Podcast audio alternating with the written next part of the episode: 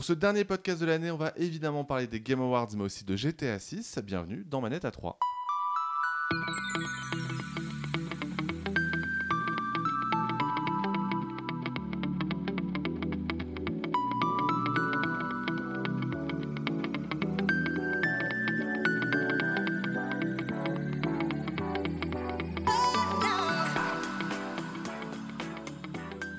Si on m'avait dit que pour cette fin d'année, comme cadeau de Noël, j'aurais Ken Bogard en face de moi pour réaliser un podcast, Et bonjour. je, je ne l'aurais jamais cru. Salut Ken. Bonjour Sylvain, ça va? Je sais pas si je suis un cadeau hein, en tout cas. Toi en tout cas t'es habillé comme si tu en étais un. C'est vrai, et si vous regardez euh, la télé juste derrière vous, vous avez le feu de The Witcher qui, euh, qui apparaît vraiment, on se croirait dans un petit chalet. euh, Hashtag j'ai pas la ref.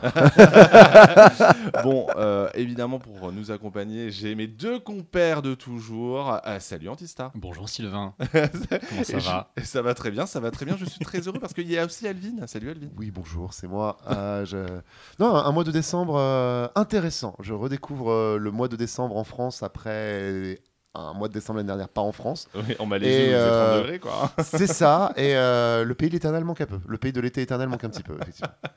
Alors effectivement, ce n'est pas euh, le pays de l'été éternel en France, mais néanmoins, cette fin d'année a été chaude en sortie comme en actu, puisqu'on va faire le bilan de, cette, de, ce game, de ces Game Awards qui ont été un peu chaotiques, hein, on va le dire, je pense que c'est même un doux euphémisme. hein. Mais juste avant, je voulais quand même vous rappeler qu'on est sur Patreon et que si vous voulez nous soutenir, euh, nous donner un petit peu d'argent, hein, c'est toujours bien, euh, eh ben n'hésitez pas, c'est euh, directement dans la description, vous avez le lien sur la description du podcast sur Spotify, Apple, etc. Puis bah déjà, juste avant les Game Awards, je vous propose de faire un peu le bilan de- des jeux auxquels on a joué ces dernières semaines.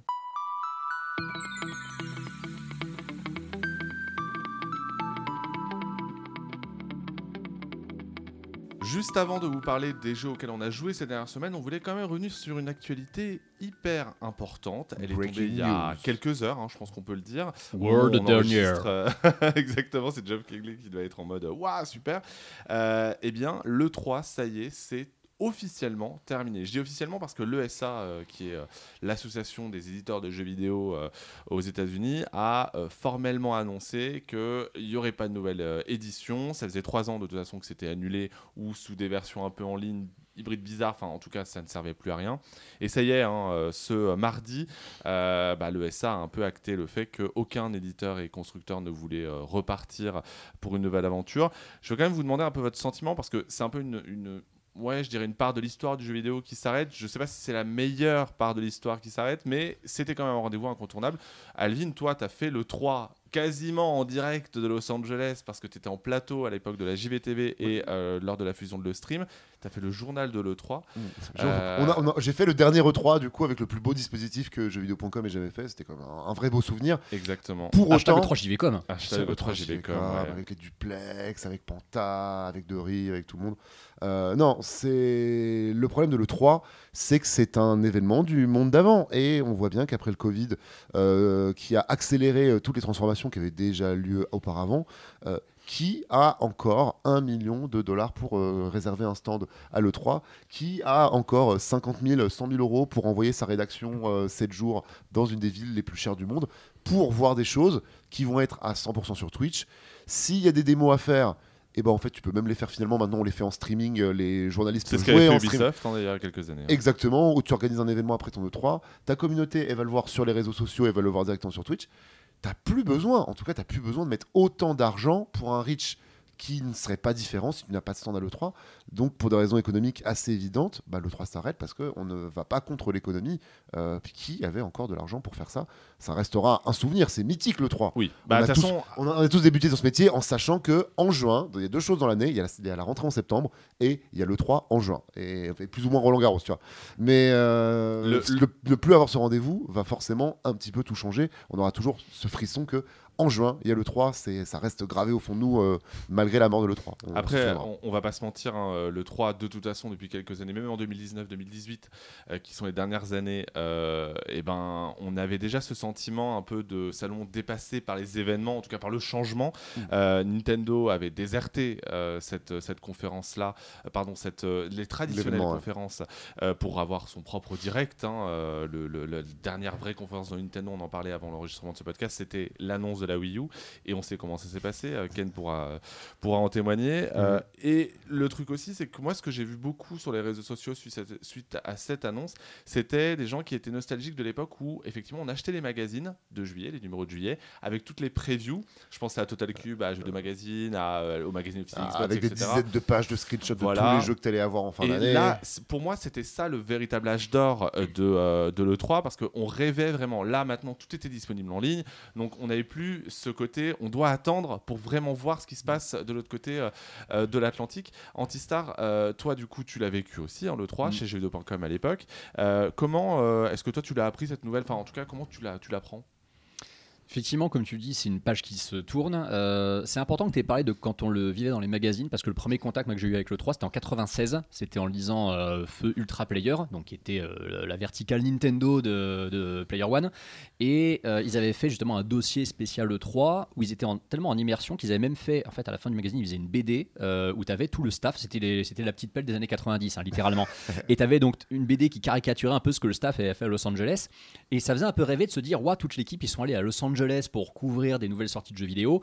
En plus, à ce moment-là, c'est l'arrivée de la N64, donc c'est les premiers tests d'un jeu comme Super Mario 64. Moi, j'avais 10 ans, ça me faisait rêver ce truc.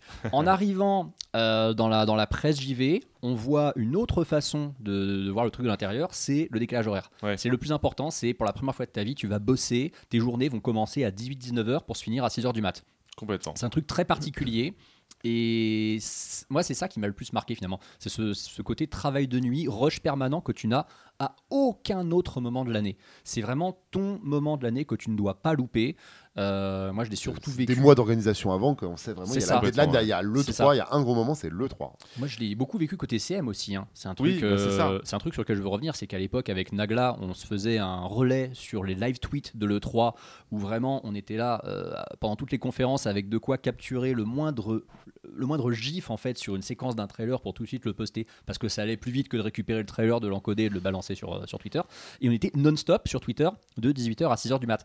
C'était euh, exténuant. Ça faisait ultra plaisir de t'entendre d'avoir une petite pause où on allait en plateau pour faire un Mhm. peu de react euh, à un tel ou tel trailer ou éventuellement sur une conférence dont on est un peu spécialiste. Mais c'est des, c'est des super souvenirs. Donc oui, c'est triste que ça se termine, mais comme tu l'as dit, c'est malheureusement logique. Euh, Ken, euh, toi de ton côté, tu l'as vécu à l'époque donc sur JVTV, euh, j'imagine aussi Gaming Live. hein, euh, vous, Ouais. vous avez dû, vous avez dû faire des lives. Et puis euh, le stream euh, à la toute dernière année. Toi, qu'est-ce que tu retiens de cette fin de l'E3 Ça, enfin. À la fois, c'est forcément moins d'argent pour toi parce que tu étais appelé sur ce genre d'événement, mais j'imagine que c'est aussi un soulagement parce que ça devait être très fatigant. Alors je vais casser un mythe, mais c'est pas moins d'argent pour moi, parce que depuis 2014, j'avais une couverture de l'E3 qui était euh, essentiellement euh, faite pour jeuxvideo.com, donc euh, ça faisait ni plus ni moins que partie de mon contrat de jeuxvideo.com. oui, c'est vrai pas- que tu étais en CDI à l'époque. ouais. Exactement, c'est pas quelque chose qui m'apportait de l'argent. Par contre, oui, ça m'apportait des, euh, des jours et des jours de travail dans le rush infini. Le truc, c'est que si c'était mon moment de l'année de jeu de travail dans le rush, de communion tous ensemble, c'était cool. Le, problème, c'est que c'était un des euh, quatre événements qui se passaient comme ça dans l'année parce que euh, moi, je couvrais aussi euh, l'Evo, pareil, Las Vegas, Los Angeles, c'est trois jours non-stop, l'Evo Japan, le TGS, etc. Bref, un de moins, bon débarras. Maintenant, le, le- le truc, c'est que déjà, je pense qu'il faut vraiment arrêter de faire des gros événements comme ça euh, aux États-Unis. Enfin, ça, ça devient vraiment. Je, je sais que c'est un marché du jeu vidéo gigantesque et c'est toujours un marché ultra fantasmé par beaucoup de bah, peut-être d'acteurs du marché. Mais sincèrement, le marché du jeu vidéo, il bouge énormément aujourd'hui, vraiment beaucoup. Il bouge beaucoup vers l'Asie, il bouge beaucoup vers les pays émergents. Les États-Unis, c'est pas le, premier, euh, le premier porteur du marché du jeu vidéo. Et sincèrement, euh, Los Angeles, c'est le pire endroit au monde pour faire des trucs. Et je le subis encore, hein, parce que beaucoup de marques continuent de choisir Los Angeles pour pouvoir euh, promouvoir leurs euh, tournois, leurs événements de jeu. Par exemple, à la fin de, enfin, au début d'année prochaine, il y a les Worlds de Street Fighter. Les Worlds de Street Fighter, ils ont encore choisi Los Angeles pour les organiser. Ils vont faire ça pendant deux semaines. Ça va coûter une fortune à Capcom pour un reach qui est quasiment nul et un décalage horaire qui est horrible pour l'intégralité de la planète mondiale. Ouais. Je veux dire que ce soit au Japon, en Asie ou en Europe, Même la Per- côte est, hein, ça les fait chier. hein. personne n'aime Los Angeles en termes de décalage horaire. C'est le pire truc. Faites ça sur le méridien de Greenwich et arrêtez de nous faire suer. Et le- je regrette quand même un truc de la disparition de l'E3, c'est que je pense que l'industrie du jeu vidéo a quand même besoin de rassemblements B2B. Euh, important. Et aujourd'hui on voit c'est la Gamescom qui remplit euh, du coup euh, ce rôle bien plus que ne pouvait le faire d'ailleurs même un peu le 3 à l'époque. Ça reste quand même important, même si je suis pas pour des déplacements intempestifs euh, de, de, de commerciaux et de, de chefs d'entreprise pour aller eh bien, à un point donné du monde, histoire de se rencontrer. Le fait est que de pouvoir faire converger quelques équipes au sein, d'un vivier euh, intéressant euh, euh, comme l'Europe, afin de leur montrer physiquement des véritables choses, des véritables nouveautés, La Switch 2. voilà, par exemple, c'est quelque chose qui est fondamental. Et pouvoir montrer à la fois à des clients, pouvoir montrer à euh, de ceux qui s'occupent, voilà, la presse, exactement, les joueurs et tout, un endroit physique, les jeux, pour leur montrer une véritable démonstration et pas forcément quelque chose qui est, d'un point de vue communication marketing, 100% maîtrisé, une vidéo qui est déjà donnée avec des trailers qui sont bidonnés. C'est quand même un peu, c'est quand même un peu mieux. Notez que le sujet de cyberpunk vient euh, aussi hein, de, de toutes les démonstrations IRL, ça, ouais. bon, qui étaient bidonnées aussi, mais qui, euh, qu'ils ont pu euh, faire au fur et à mesure du temps. Donc ça, ça a quand même un effet ouf, c'est un effet ensuite après on raconte que ouais, c'est fou ce qu'on a vu, ça, ça, ça, se, ça se répand. Et euh, ça, peut être, ça peut être bon pour, pour l'industrie. Maintenant, le 3 a un bon débarras. Euh, cela dit, euh, tu vois, le monde entier fonctionne par keynote. hein. Toutes les grandes sociétés font Mm. Oui, des keynotes. hein. Finalement, ce n'est ni plus ni moins que euh, eh bien, des conférences 3 maîtrisées euh, C'est la de victoire. bout en bout. hein. C'est la victoire des éditeurs avec leurs comptes sur les réseaux sociaux. Et on Bah voit à la fin de tout le monde est, devenu ça. son média. Si tu as un truc à dire à ta communauté, t'as pas besoin d'aller te mélanger avec tout le monde. Tu le fais sur tes réseaux, sur ça. ton Twitch, sur ton machin. Tu touches ta commu. Et euh, pourquoi aller payer, des... aller payer le SA pour te retrouver noyé au, au milieu de tes concurrents et au final être comparé à tes concurrents C'est ça le plus gros risque de l'E3. Le jeu le plus faible de l'E3 se faisait comparer au jeu le plus fort de l'E3. C'est Donc, ça. T'as payé pour te faire comparer et un peu humilié à la fin dans la presse. Après, ah, la déception de l'E3. Après, la concurrence, ça a toujours du bon, mais c'est toujours bien d'avoir un endroit physique où tu peux faire converger toutes les équipes de Sony, toutes les équipes de Xbox, toutes les équipes d'Ubisoft qui travaillent un peu euh, à droite, à gauche. Tous Et les là, acheteurs de GameSpot, à la base, c'est oui, ça. c'est ça, GameStop, GameStop qui vient voir. Est-ce qu'on achète Euh, 10 000 ou 50 000 Exactement. Ils viennent là, ils regardent et ils disent Ok, ce jeu, je vous en prends tant, etc. Ça, c'est vraiment. Enfin, aujourd'hui, on fonctionne encore beaucoup comme ça dans le monde. hein. Donc, euh, c'est important. Voilà, donc le 3 euh, va mourir de sa belle mort. Moi, je retiendrai euh, de cet événement que j'ai euh, eu l'honneur et la chance d'animer euh, pour la, sur la JVTV le dernier, pardon, sur le stream, excusez-moi, c'est- j'ai toujours un peu de mal avec le stream, euh, d'animer la dernière, euh, le dernier débat dédié à qui a gagné le 3. Je, je vous rappelle où euh, Ken jouait Nintendo. Victoire facile. Victoire facile, En même temps, excuse-moi, le dernier Il y E3 avait pas Sony. physique.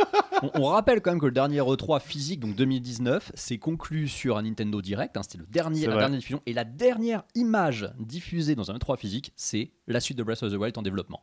Pour un Co- constructeur, parce qu'entre temps, il y a Pour eu un- aussi. euh, Non, non, en- pour un éditeur, c'est la dernière. J'ai regardé Ah, chronologiquement, oui. il n'y a rien eu après Nintendo Direct en 2019. Ah c'est la dernière truc, euh, image d'un E3 physique, c'est la suite de Breath of the Wild en développement. Bah voilà, Nintendo a tué le 3, c'est tout. Ah, Nintendo a tué le 3, effectivement. Et Baldur's Gate à toi, Nintendo. Exactement. Bon, bah justement, euh, avant de passer aux Game Awards, parce que voilà, vous avez parlé de Baldur's Gate, on va quand même vous parler un peu des jeux auxquels on a joué euh, ces derniers jours. Euh, je vais me tourner vers toi, euh, mon cher Alvin, euh, puisque effectivement, tu vas nous parler d'un jeu qui nous vient du Japon. Et qui est dans le Game Pass, Et bien sûr. Game Pass, Ah, évidemment. la chronique du Game Pass. La chronique du Game Pass avec Like a Dragon Gaiden, The Bien Man sûr. Who Erased His Name, le spin-off. trop long. Ah, et alors, attends, écoute, il y a C'est des Yakuza 7.5 en fait. Euh, alors non, en fait, Ah. c'est c'est ça qui est étonnant, c'est euh, un petit épisode de Yakuza développé en 6 mois. Les mecs ont dit c'était Mm, ouais. parti comme un DLC. Ah, comme Et c'est Assassin's Creed devenu- Mirage en fait. Comme, euh, comme, euh, comme Call of Duty. J'ai très peur, j'ai cru que tu allais dire comme TOTK là, je crois attraper Sylvain. Est-ce qu'ils sont dans le Game Pass, eux? Excusez-moi. c'est vrai, c'est vrai. Et euh, non, ce qui est intéressant, c'est que euh, alors bon, Sega, Yakuza est une série qui marche bien, euh, qui est devenue Like a Dragon. Sega essaie un petit peu de jouer sur Télétaglo, c'est pas quoi en faire. Euh, Judgment était devenu le spin-off qui gardait le gameplay des Yakuza à l'ancienne, où on se castagne, et Yakuza Like a Dragon devait devenir une série de RPG. Un petit peu réfléchi plus tard, ils se sont rendus compte que Judgment, bah, les gens n'avaient pas capté que c'était le même jeu, machin. Donc finalement, on fait revenir Kazuma Kiryu et on remet de la baston dans euh, Like a Gaiden avec ce petit spin-off de 15-20 heures qui te fait le lien bah, finalement entre euh, Like a Dragon RPG, c'était le 7 C'était le 7. C'est- C'était le ouais. 7 et le prochain qui se passera à Hawaï qui sort au mois de janvier. Euh, les, les mecs ont sorti trois jeux en l'espace de 12 mois. Comment font-ils? Comment font-ils? Alors très bonne question et très euh, facile réponse. japonais en Ils sont pas moches les jeux en plus. hein. Alors, al- alors, ça dépend et surtout ils réutilisent des assets. Ouais, Oui, Comment mais- faire mais- Pour Comment des jeux faire japonais, ils sont beaux. Ouais. Oui, voilà, c'est ça. C'est plus- c'est plutôt pas mal foutu. Par contre, euh, bah là, dans ce, là, cet épisode Gaiden qui est un spin-off, les maps sont totalement réutilisées. Let's go. Alors, de façon bien faite, mais pareil, comme euh, Judgment, je reprenais la map de Yakuza 7 en changeant tout, en changeant les PNJ, en changeant les discussions, en changeant le, le gameplay complètement. Quand même. Donc, donc bien fait, c'est-à-dire c'est de la réutilisation bien faite, mais c'est de la réutilisation et ça aide.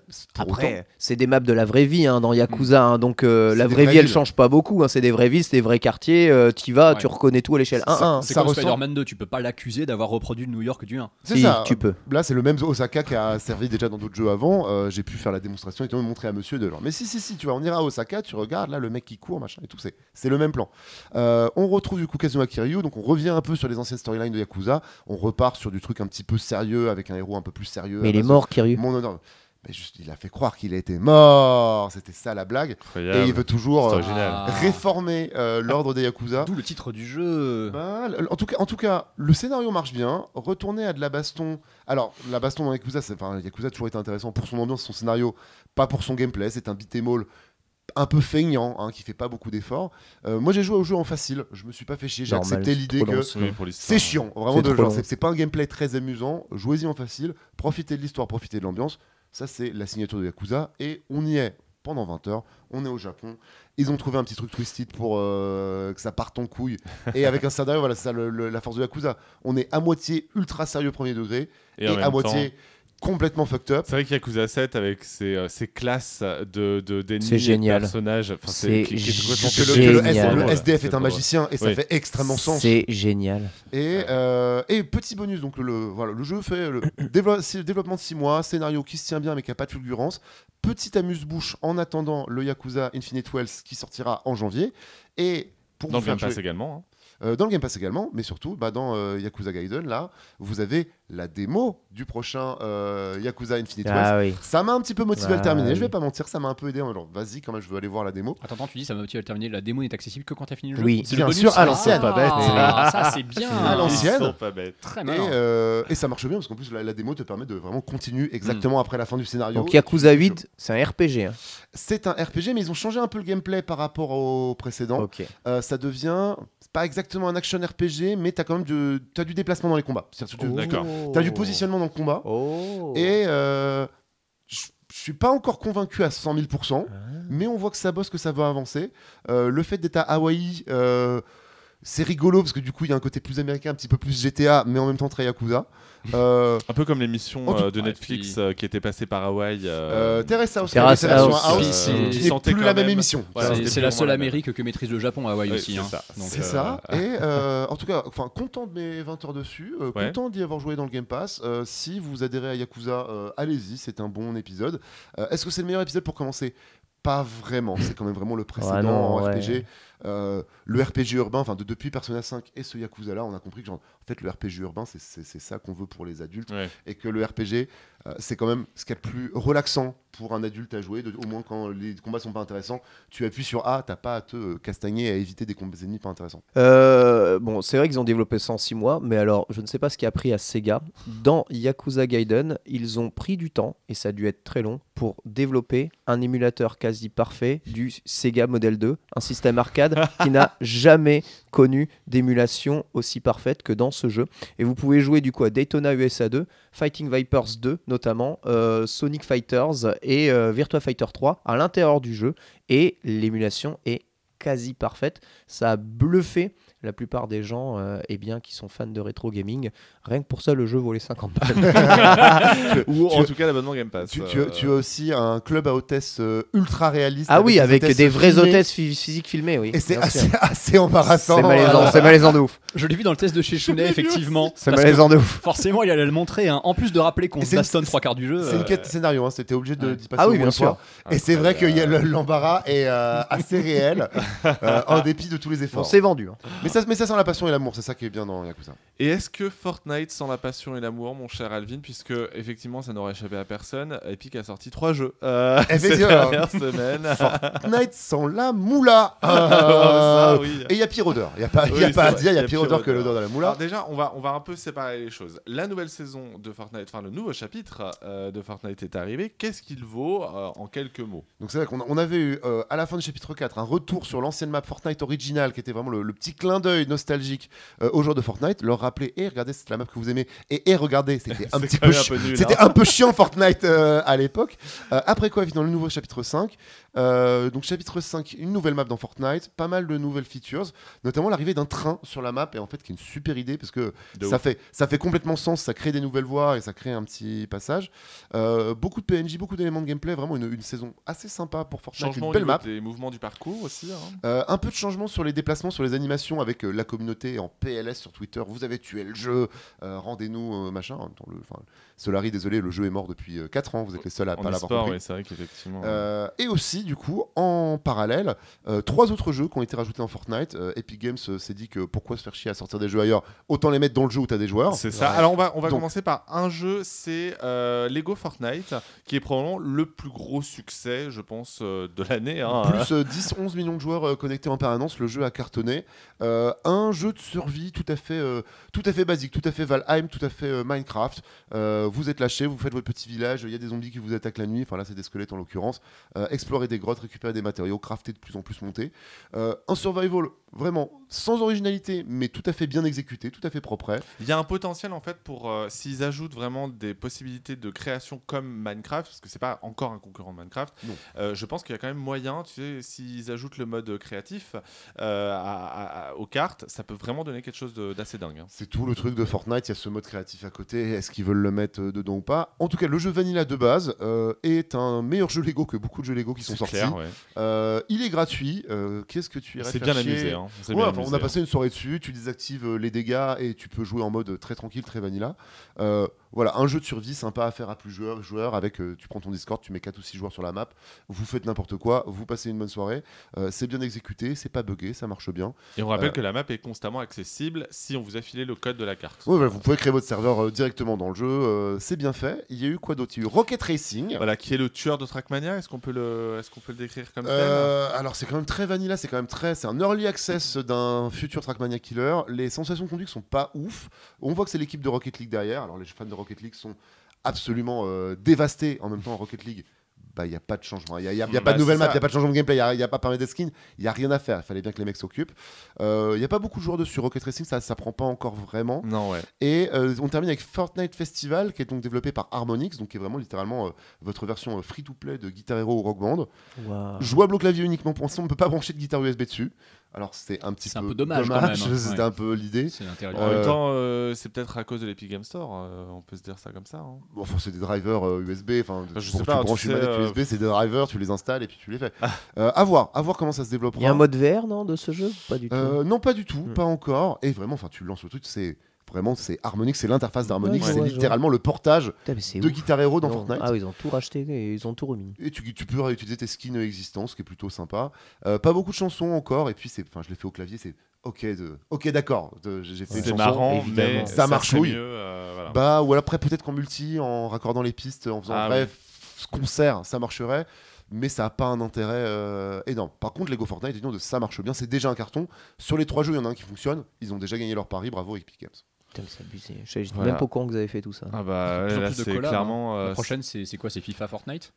Sais Très bonne Non, question. ouais. On sait que c'est pas Nintendo Fortnite, Nintendo veut pas. hein. Ils en ont encore parlé cette semaine. Ah, c'est Chez vrai. Epic, ils aimeraient vraiment, ils seraient trop heureux, mais Nintendo. Bah, ils auraient aimé avoir Samus Aran, hein, Ouais. ils l'avaient révélé lors du procès contre Apple, mais Nintendo a dit euh, nope, voilà, mais euh, c'est un peu dommage. Mais en Mm. tout cas, euh, ouais, je serais très curieux de savoir quel nouveau genre ils vont euh, essayer de tuer euh, dans, les, euh, dans les prochains mois. Mais c'est vrai que c'est. enfin, Tout est tout cas, gratuit, bien sûr, sans, bat- sans, tout est sans, gratuit. sans passe à payer. Effectivement, et vous retrouvez l'intégralité de vos skins dans Lego Fortnite. Alors, une grosse partie, pas etc. tous. Pas tous, mais en tout Et, cas. la, là, et la ouais. conversion de certains skins est un peu dégueulasse. Alors moi qui joue banane, le, le mec Ouais. jaune à la base, bah ça devient un Lego donc c'est pas, C'est ça. ça marche pas très bien. Si j'étais un peu déçu de ma banane, genre Voilà. bah, c'est un bonhomme Lego en fait, une banane euh, Tout à Lego. fait. Et avec une euh, gueule de banane. Quoi. Bon, en tout cas, euh, le, le- ce, ce sera intéressant de voir parce que vraiment, je pense que c'est la, hum, comment dire, en tout cas, la confirmation que Epic veut véritablement faire son propre métavers selon ses propres Ah. règles. Donc, Le métaverse existe, un jeu qui les rassemble tous, quoi. Voilà, euh, on a vu ce que ça a donné à la fin pour, euh, pour le Seigneur des Anneaux. J'espère que Epic Games ne terminera pas dans le Mordor à la fin. Euh, on leur souhaite bien du courage. Mon cher euh, Antistar, on va se tourner vers toi puisque tu vas nous parler d'un autre jeu venu du Japon. Et du Game Pass également. Et du Game Oui, Pass, Parce c'est que vrai. oui, je vais aussi faire la chronique du Game Pass. Je vais vous parler de Persona 5 Tactica. Est-ce que c'est le Persona 5 de trop? On n'en est pas loin, J'ai honnêtement. j'ai- j'ai vu que tu avais joué du coup lors d'un Oui. festival dans lequel Oui. tu étais invité. Euh, Exactement. si tu veux juste nous en dire deux mots euh, de ce festival et de la manière dont tu as. C'est vrai. C'est vrai que c'était euh, c'était après le dernier épisode, donc oui, c'était à Game in Reims, effectivement. Bah, c'est une convention gaming comme il y en a dans à peu près toutes les villes de France euh, qui euh, méritent d'être appelées des villes. On Est-ce que tes fans sentaient la sueur? Pas, pas, pas tant que ça, en Pas vrai. tant ça Pas tant que ça. Après, il faisait froid. en novembre. Faisait- eh, c'était Reims mi-novembre, hein, je rappelle. C'est vrai, c'est vrai. Mais euh, non, c'était sympa parce qu'en fait, on m'avait laissé la possibilité de faire du stream non-stop en deux jours de l'événement. On m'avait vraiment fait un setup de stream où j'ai apporté une partie de mon matos, j'ai apporté ma caméra, j'ai apporté mon boîtier de capture, tout ça. Et du coup, bah, j'ai streamé comme à la maison, mais avec l'ambiance du public derrière, avec un très très bon casque micro qui isolait bien, donc c'était chouette. Et du coup, j'ai- j'ai découvert Persona 5 Tactica dans ces conditions. J'ai continué à y jouer après, hein, bien sûr, en, en nomade. Qu'est-ce que c'est que P5 Tactica? C'est un énième spin-off de Persona 5 qui, on le rappelle, est le cinquième épisode d'une série qui elle-même est un spin-off De de, Shin Megami Tensei. Tensei. Ouais. Voilà. Persona 5, c'est évidemment l'épisode le plus vendu de toute la franchise euh, Shin Megami slash Persona. C'est vraiment leur, C'est- Sky- leur Skyrim. hein, C'est un peu euh, leur Skyrim. Ah, c'est le complètement. 5. Hein. Et regarde, GTA, Persona, Skyrim, enfin euh, The Elder Scrolls, Mm. c'est le 5 qui marche le mieux à chaque fois. Et il n'y a jamais de 6. Bon, GTA, on va en parler après, mais ils, ont, ils vrai. sont décidés. Euh, Persona 5, donc, évidemment, a été rincé jusqu'à la moelle. Ils ont fait euh, un épisode de jeu de rythme avec euh, P5 Dancing. Il y a eu un Musu avec euh, Persona 5 euh, Strikers qui était, C'est vrai. qui était Eh très oui. honnête, hein, franchement. C'est vrai. Bien, euh, mais et bien, d'ailleurs, mais bien. Je crois que c'est une des plus grosses ventes, euh, une des plus grosses ventes de ces Musso euh, de, de- de la Ah part de bah, c'est- c'est-à-dire qu'en dehors des deux Hyrule Warriors, oui, c'est probablement ce qui s'est mieux vendu parce que tu avais Persona 5 derrière. Persona 5 Royal, qui est le jeu qui a encore plus fait exploser euh, parce que bah il y a une localisation dans quatre langues que tu n'avais pas avant, Euh, un jeu infiniment plus complet, infiniment mieux équilibré. Pour moi, c'est un, des meilleurs jeux de ces 15 dernières années. Mais euh, bah en fait, en attendant Persona 6, ils ont voulu encore rajouter une couche parce qu'à chaque personnage ils font plein de spin-offs et ils se sont dit tiens allez on va faire un tactical euh, qui est complètement canon hein, qui est la suite des, des événements de Royal littéralement. J'ai envie de dire pourquoi pas. Le problème enfin il y a deux problèmes pour moi. Déjà un euh, c'est une esthétique chibi dont je suis perso pas très fan hein. Ça en fait, ça aurait pu être un jeu DS. hein, Ça aurait pu être un jeu DS, bah, C'était l'esthétique des jeux DS. c'est l'esthétique euh, des Persona Q personne qui sont sortis sur 3DS, tout à fait. Euh, bon, en fin de compte, ça passe pas mal cette esthétique chibi, et surtout, c'est un tactical. Moi, de base, je n'aime pas les tacticals, c'est un genre de jeu auquel je suis relativement hermétique. Je me suis dit, allez, on va voir qu'est-ce qui l'emporte le plus? Est-ce que mon amour de P5 va réussir à supplanter mon mépris du tactical, ou est-ce que je vais arriver, est-ce que je vais arriver à enfin apprécier un tactical? Il Le sa- suspense est insoutenable. il s'avère que c'est un tactical vraiment pour débutants. C'est-à-dire que plein de gens m'ont dit c'est comme Mario euh, Rabbids, c'est vraiment pas difficile, Ouais. tu comprends bien comment ça se joue, c'est pas un jeu très long. Plein de gros gros fans de tactical ont dit bah franchement ce jeu en deux jours je l'ai fait à 100%. Ouais. Ok, Euh, un peu facile, vraiment euh, easy. euh. C'est un jeu, ouais, c'est vraiment un bon jeu Game Pass pour le coup. Il a sa place complètement sur le Game Pass. Euh, c'est un jeu qui, au bout de trois semaines, est bradé à quasiment moins 50% sur Amazon et compagnie parce que je pense qu'il ne se vend pas bien du tout. C'est un, Tactica, c'est pas sexy. c'est un hein, bon même, jeu. hein. C'est un bon jeu. C'est un jeu qui a 78 métacritiques sur Switch, euh, donc ça va. hein, il tourne bien, il est propre, euh, il a une bonne durée de vie, il est joli hein, quand même. Encore une fois, les musiques sont ouf. Le scénario est solide parce que bah, c'est encore le- le- toujours ce, ce- ce même lore. Mais au bout d'un moment. J'ai envie de dire, on n'en peut plus. euh, on a envie de passer à Persona 6. Et le problème, c'est que la prio actuellement, c'est le remake de Persona 3 euh, qui Ah sort bah oui, oui, qui sort en début février d'année. prochain. Voilà. C'est ça. Euh, bah moi, je vais vous parler de mon côté euh, de Destiny 2. Oh non Oh Destiny 2. Je ne pouvais pas terminer l'année sans parler de Destiny 2. Euh, Mais c'est déjà... c'est pas un podcast sponsor pourtant, Euh, enfin, c'est- Sylvain. C'est vrai. Euh, déjà parce qu'effectivement, euh, on en parlait, je crois, le mois dernier, mais euh, Bungie a officiellement repoussé la prochaine extension, euh, euh, la forme finale de février à juin. Donc, euh, du coup, la saison actuelle qui vient d'arriver va durer 6 mois, ce qui est très long. En même temps, n'ont Euh, plus personne pour bosser chez eux, c'est sûr qu'il faut tout. C'est vrai hein. qu'il y a eu des licenciements, tu fais bien de le rappeler, euh, d'autant que le scénario de la saison actuelle s'arrêtera au mois de mars. Voilà, donc euh, disons que, pardon, le mois de février.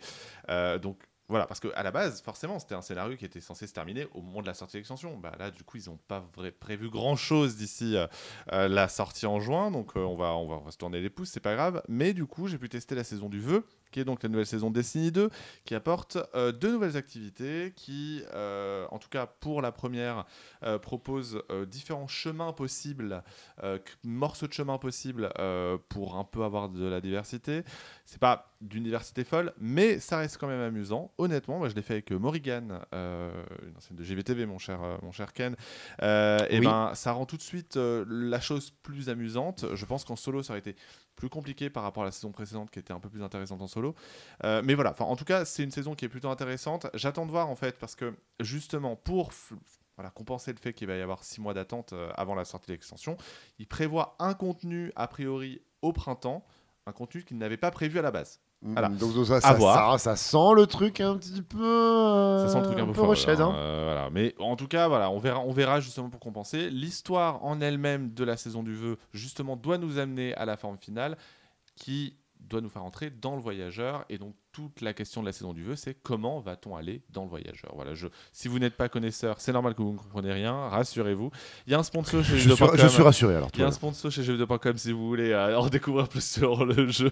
Euh, voilà. Et je voulais aussi parler de mon deuxième jeu qui est pour le coup Un vrai jeu un vrai jeu. Ah. Donc, Avatar, ça y est, qui est euh, disponible euh, enfin. Honnêtement, j'étais persuadé qu'il allait être repoussé. Non, finalement, euh, fin novembre, ils ont annoncé euh, Massive a annoncé que le jeu était gold. J'étais là, ok, d'accord. Donc il sort Ils bien l'ont le vo- 7 décembre. Ils l'ont envoyé un peu tard à la presse. Tout le monde pensait qu'il le qu'a planqué sous le tapis. Ils l'ont Et on dirait que non finalement. Ouais, il l'a envoyé très très tardivement à la presse, Et on se notamment demande pour pourquoi. la version console. Et on se demande pourquoi parce que euh, après, en tout cas moi, je l'ai eu sur PC avec un peu d'avance. euh, et je dois admettre que j'étais sceptique par rapport aux dernières previews parce que les dernières previews annonçaient un jeu qui était plus proche d'un Far Cry, donc euh, que d'un jeu vraiment original. Alors ce que à la fin, laissaient supposer. hein. c'est effectivement un Far Cry, plutôt primal que Far Cry 5 euh, ou Far Cry 6. Mais en fait, le jeu, euh, je vais me ranger à la vie de Digital Foundry. et Je vous invite à voir leur vidéo d'ailleurs, euh, leur vidéo technique sur la version PC, parce que déjà le jeu est magnifique. Honnêtement, je pense qu'on peut dire que c'est l'un des plus beaux jeux de l'année. Vraiment. Ah oui, quand Plus même. beau que Mirage euh, du coup. plus- euh. Ah oui, Bah, largement Mirage, plus beau. c'est- Mirage, c'est un jeu Le truc, c'est que PS4. c'est pas le même hein. moteur. hein. Euh, Mirage étant euh, sous moteur Envil, là C'est sur où, Snowdrop, non euh, c'est Snowdrop, donc le moteur notamment de euh, Mario et les lapins crétins. Mhm. Voilà pour euh, ceux qui veulent. euh, ou, de, ou The Division, Ouais, forcément EP puisque c'est un jeu exclusivement next-gen. Est-ce qu'il est plus beau que Horizon Forbidden West sur PS5 Alors, en fait, il est plus beau d'une certaine manière parce que Horizon Forbidden West, effectivement, le jeu euh, est splendide. hein. Je l'ai fait cette année, donc euh, je, peux, je, peux, je peux le confirmer. Euh, mais le truc, c'est que, en gros, l'idée, c'est que vous avez les textures des plantes, notamment, qui sont très importantes sur Pandora, qui sont de euh, meilleure euh, qualité que celles de Forbidden West. En gros, euh, elles sont palpables. Les, euh, les, elles sont, c'est un mur porteur, tu vois. Le, le, le- dans- dans Encore ces histoires. Encore cette histoire. Alors que dans Forbidden West, c'est de, la tex- c'est de la texture qui est transparente. Enfin, en tout Mhm. cas, tu peux passer à travers. Là, vraiment, tu sens que euh, quand tu touches une texture, tu la touches vraiment. Donc, il y a, il y a tous ces détails-là. Et vraiment, le, le jeu est splendide. Vraiment, enfin, il y a, y a la vie environnementale du jeu. Je pense que j'ai rarement vu ça dans un jeu. Donc, de ce côté-là, il est clairement réussi.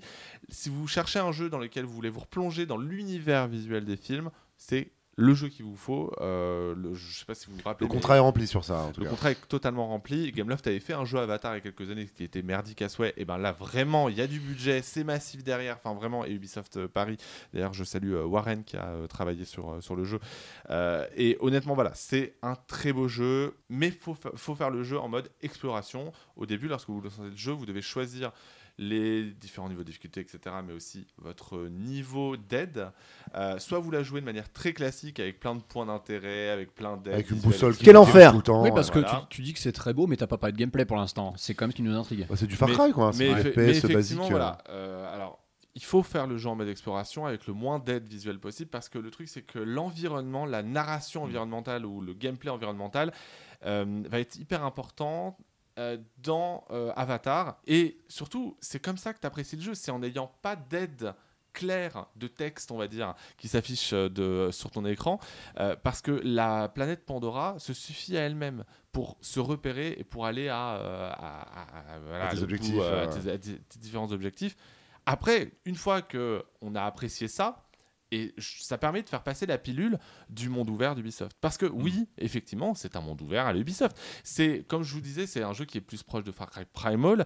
Euh, donc euh, il y a euh, moins, moins de technologie, on va dire, que, que, euh, que, que le dernier Far Cry, par exemple. Mais c'est un Far Cry pur jus. Hmm. C'est sur les fondations de Far Cry. T'as de des régions, tu dois aller euh, ouvrir des camps pour ouvrir ta région, ou t'as voilà. des nouveaux objectifs avec un nouveau méchant qui te permettra de débloquer la zone suivante. Enfin, Complètement. Et là, pour le coup, Ah ouais. c'est la prise de base. Donc, euh, et en fait, il y a un gameplay un peu. euh, Mais il y, a un- il y a un bon thème, le, le gameplay classique, mais le thème est bien oui, fait, voilà, mais le, le- le gameplay, il est vu et revu. Et de ce côté-là, en fait, si vous jouez en, en mode exploration, vu qu'on va apprécier euh, explorer la, l'uni- le- la planète Pandora, bah, ça permet de passer, euh, de passer outre, en tout cas jusqu'à un certain niveau, euh, les poncifs du monde ouvert d'Ubisoft. Voilà, mais c'est un monde ouvert d'Ubisoft. Donc après, et c'est surtout le premier jeu PC à coûter 70 euros chez Ubisoft, puisque euh, Skull and le Bones euh, ne sort pas avant l'année prochaine et devait être le premier jeu à la base. Mais Skull and Bones, ça a l'air d'être un jeu original. J'ai toujours un peu de mal à voir des équipes mettre 6 ans de développement dans un skin de jeu. En fait, le truc, c'est que là, c'est, je pense, c'est déjà l'optimisation qui est honnêtement vraiment au rendez-vous. Le partenariat avec AMD, pour le coup, est, est- a porté ses fruits. C'est euh, un des premiers jeux à utiliser le FSR3. euh, et euh, surtout, il impose, entre guillemets, le ray tracing, euh, puisqu'il n'y a pas d'option pour régler ray tracing, pour Ouais. régler le, le FSR, la qualité, super qualité, etc. Mais pas le ray tracing, il est d'office activé. Mais le jeu est très bien optimisé. Sur console, t'as testé? Sur console, alors j'ai vu passer euh, juste des vidéos parce qu'effectivement j'ai pas la version PS5 notamment parce que le jeu est marketé euh, sur PS5. Mais a priori de ce que j'en ai vu au niveau des vidéos techniques sur la version PS5, on, est, on a un côté, euh, je, je crois qu'il y a un mode euh, qui est équilibré, un peu comme For- Forbidden West, euh, qui permet donc d'atteindre les 40-45 FPS, donc d'avoir ce sentiment t'as du VRR. sans de- voilà si tu as du VRR, sans pour autant avoir du 60. Euh, et le jeu, à part euh, peut-être un jeu un petit peu plus flou, euh, donc je pense que c'est du, euh, ça doit être du, 1000, euh, du 1700p euh, à mon avis Mm. au niveau de la résolution, voire un tout petit peu moins.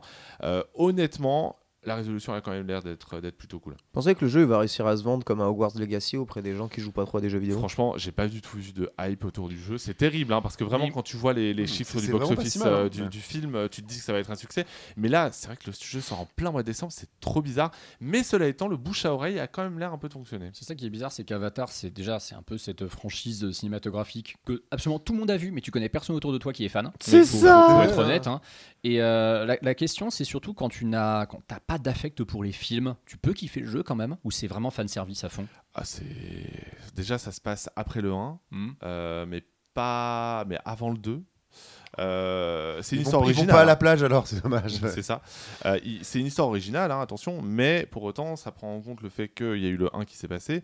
Euh, non, clairement, je pense que si t'aimes pas les films, euh, enfin, si tu détestes absolument les films, c'est pas du tout Je jeu parle pour pas forcément de les détester, je parle de les connaître, parce que tu peux avoir Ah. vu Avatar une fois, pas en garder un. Moi, Alors, j'ai- vu le 1 et j'en ai pas gardé un c'est souvenir niveau- c'est niveau, impérissable. c'est niveau Spider-Man, t'as pas besoin d'être ultra fan pour que- Non, euh, faut adhérer, juste quoi. avoir vu le 1. en Spider-Man, ça reste une mascotte. hein. Oui, c'est ça. Mais Avatar, faut juste avoir lu le 1. T'es pas obligé d'avoir vu le 2 parce que de toute façon, enfin.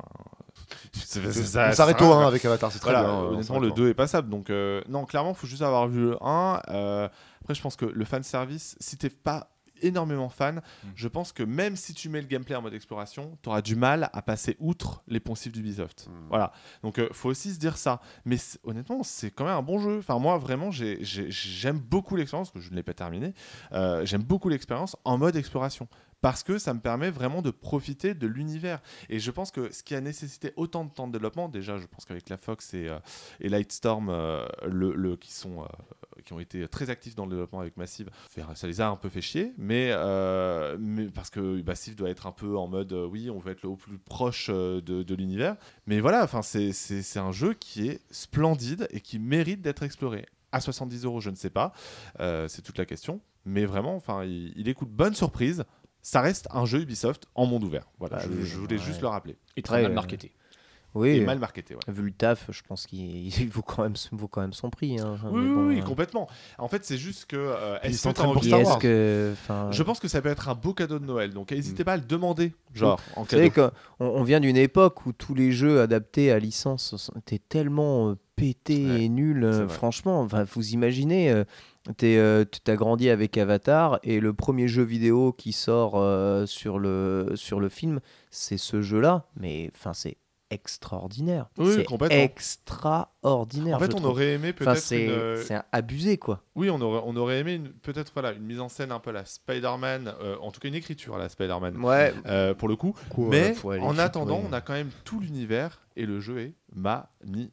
T'aurais voulu un chasseur qui chasse, euh, qui chasse l'araignée, c'est ça Bah, il y a un peu de ça hein, dans Avatar hein, finalement. hein, mais euh, bon, on verra en tout cas euh, si ça se vend. Je serais vraiment très curieux de voir les ventes. J'espère que ça peut fonctionner. Massive a quand même fait du bon boulot euh, visuellement. Nous verrons, mon cher Ken. Je vais me tourner vers toi puisque tu vas nous parler avec Antistar d'ailleurs bah, d'un remake pour le coup euh, qui est sorti sur Switch il y a très de peu de temps. Super Mario RPG, ouais, qui est un remake, qui est à la fois une véritable ressortie, euh, je pense, euh, d'un jeu. Super Mario RPG, c'était un jeu sorti au milieu des années 90, euh, développé par Square Enix, impulsé par Nintendo pour faire de Mario eh bien, un, un RPG. Il est sorti aux États-Unis et au Japon, il a jamais vraiment été euh, eh bien, porté chez nous. La première fois qu'on a entendu parler, c'est sur console virtuelle, il me semble, ressorti Wii, ouais. euh, ouais, sur Wii, ensuite après sorti sur SNES Mini, ensuite après, voilà. Il, Jamais il- traduit, c'est il est important. apparu, mais toujours en anglais et toujours évidemment avec les, un portage d'une ROM euh, de, de l'époque. hein. Là, la volonté était de travailler sur le jeu.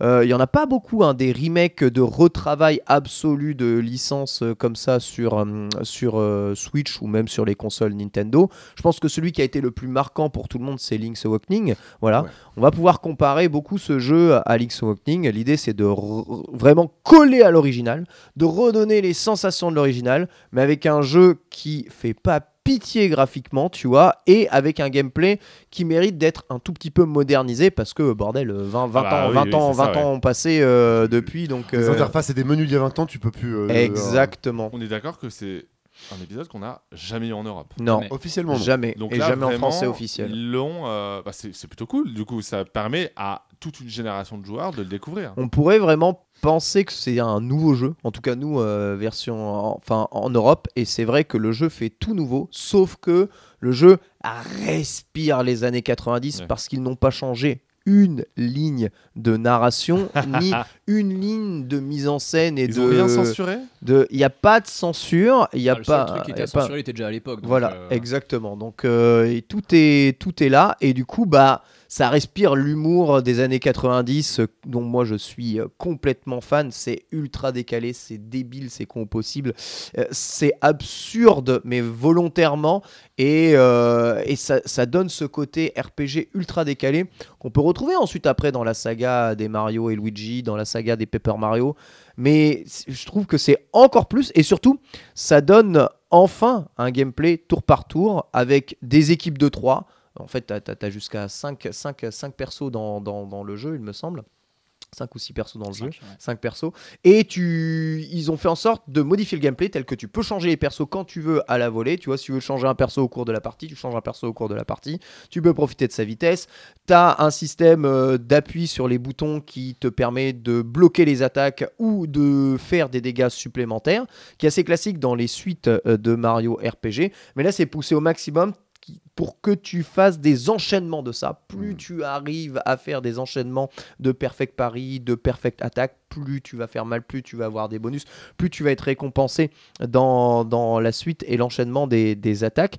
Et c'est euh, du coup vraiment très satisfaisant. Il n'y a pas un combat qui se déroule pareil parce qu'ils ont bien fait en sorte que les faiblesses, les, hum, les, comment, les résistances euh, des ennemis soient très différents, que tous les boss du jeu soient complètement uniques et Ah ouais. ne puissent pas se tuer de la même façon. Ça, c'était déjà le cas à l'époque, tu me diras, mais c'est encore plus poussé ici. En fait, c'est pour moi la copie parfaite de ce que doit être un remake des jeux des années 90. Et j'en ai souvent cité, il y en a deux hein, qui sont pour moi des copies parfaites. Le premier, c'est euh, Star Ocean euh, Ah oui. Second Story Air. C'est le, le remake parfait d'un RPG des années 90 et le deuxième c'est ce Super Mario RPG avec euh, en plus des graphismes qui sont full 3D donc euh, qui vont moins faire rager euh, on va dire les, les allergiques euh, du, du pixel art C'est vrai que ça pouvait s'upgrader tout en gardant l'esprit d'origine assez Exa- facilement. Enfin, c'est un bel équilibre. sur ah ouais de, de ouf et, et à ça j'ai terminé le jeu quasiment d'une traite Ah ouais J'ai trouvé ça. J'ai j'ai vraiment est trouvé ça. après. Ouais, j'ai trouvé ça. Ouais, c'est ça. C'est c'est- c'est 10, 13 heures. Ça va très vite. Ah oui, Tu- pour un tu- RPG, c'est tu plus. ouais. sors. Ouais, mais ils, ils remettent ensuite les boss à réaffronter avec. pff, franchement, les boss, si tu veux les tuer, euh, les, le rematch des boss, faut que tu joues quasiment parfaitement, sinon Mmh, ils te ouais. one-shot quasiment tous.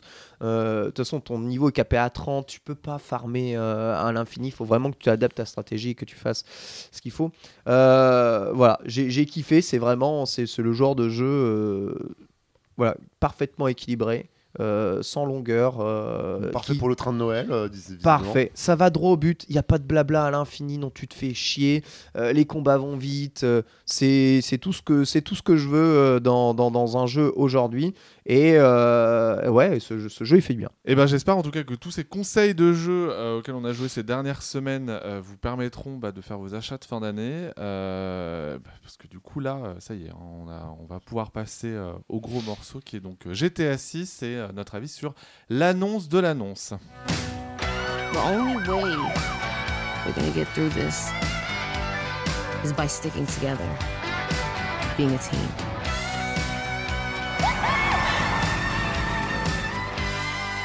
Trust? Trust.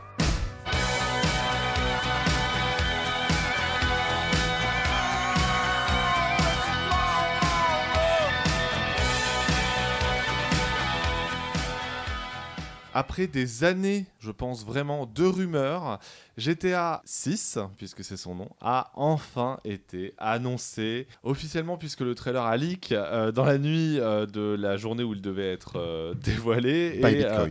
voilà, par, un bit, par un compte dédié au Bitcoin. Par, un- par un cryptiste avisé. Effectivement, Alvin. Donc ça y est, donc il s'appellera Grand Theft Auto 6. Pas, pas de surnom, pas de. Bref, c'est GTA 6, quoi. En tout ce foin euh, de la part de Rockstar qui a ou- annoncé ou- que ça serait le prochain épisode de GTA. Donc les gens se disaient Ah, tiens, ça va s'appeler Vice City ou un ils truc comme ça. fallait. GTA, Et ils ont GTA VI. GTA VI comme Ouais. Vice City. Ouais, c'est vrai, effectivement. Bon, je vais donc vous demander euh, votre avis sur le trailer, parce que le trailer, c'est un trailer de gameplay. Euh, c'est important de le préciser, en tout cas, un Ah trailer bon avec le moteur du jeu, in-game, excusez-moi, euh, je sais parce qu'on n'a pas vu beaucoup de gameplay. Euh, mon cher Alvin, qu'est-ce que tu as pensé un peu de ce nouvel épisode qui mettra en scène deux personnages, un personnage féminin, un personnage masculin Euh, le contrat est rempli, on est avec GTA. Moi j'ai découvert GTA sur le temps, moi je découvert vraiment avec GTA 5 et j'ai vraiment euh, fini, le premier GTA que j'ai fini c'est GTA 5. Et j'ai adoré euh, le scénario, vraiment j'aime pas l'open world, GTA moi je le fais en taxi, je vais vraiment dans taxi d'une mission à une autre, j'aime pas la conduite dedans.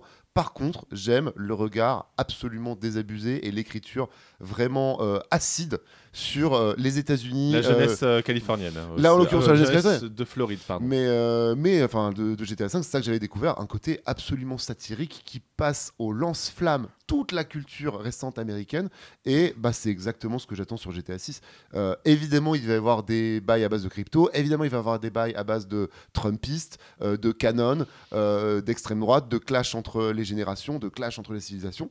Et bah, on a l'air dedans. Moi, vraiment, c'est ça que j'attends. Pas du tout un open world. Un scénario de qu'est-ce qu'ils vont pouvoir dire des années 2020, comme GTA 5 disait plein de choses sur les années 2010, le début des réseaux sociaux, les spams par SMS. Avec euh, Euh. un, un duo de personnages, la Bonnie and Clyde, hein, puisque ce sont deux amants, euh, Ah. a priori qui veulent se venger de quelque chose, parce qu'on ne sait finalement pas grand-chose hein, du, scénario. hein. À part qu'on a, on a vu la ville et on a vu que genre de, ah oui, c'est des lumières à la GTA, c'est une ville à la GTA.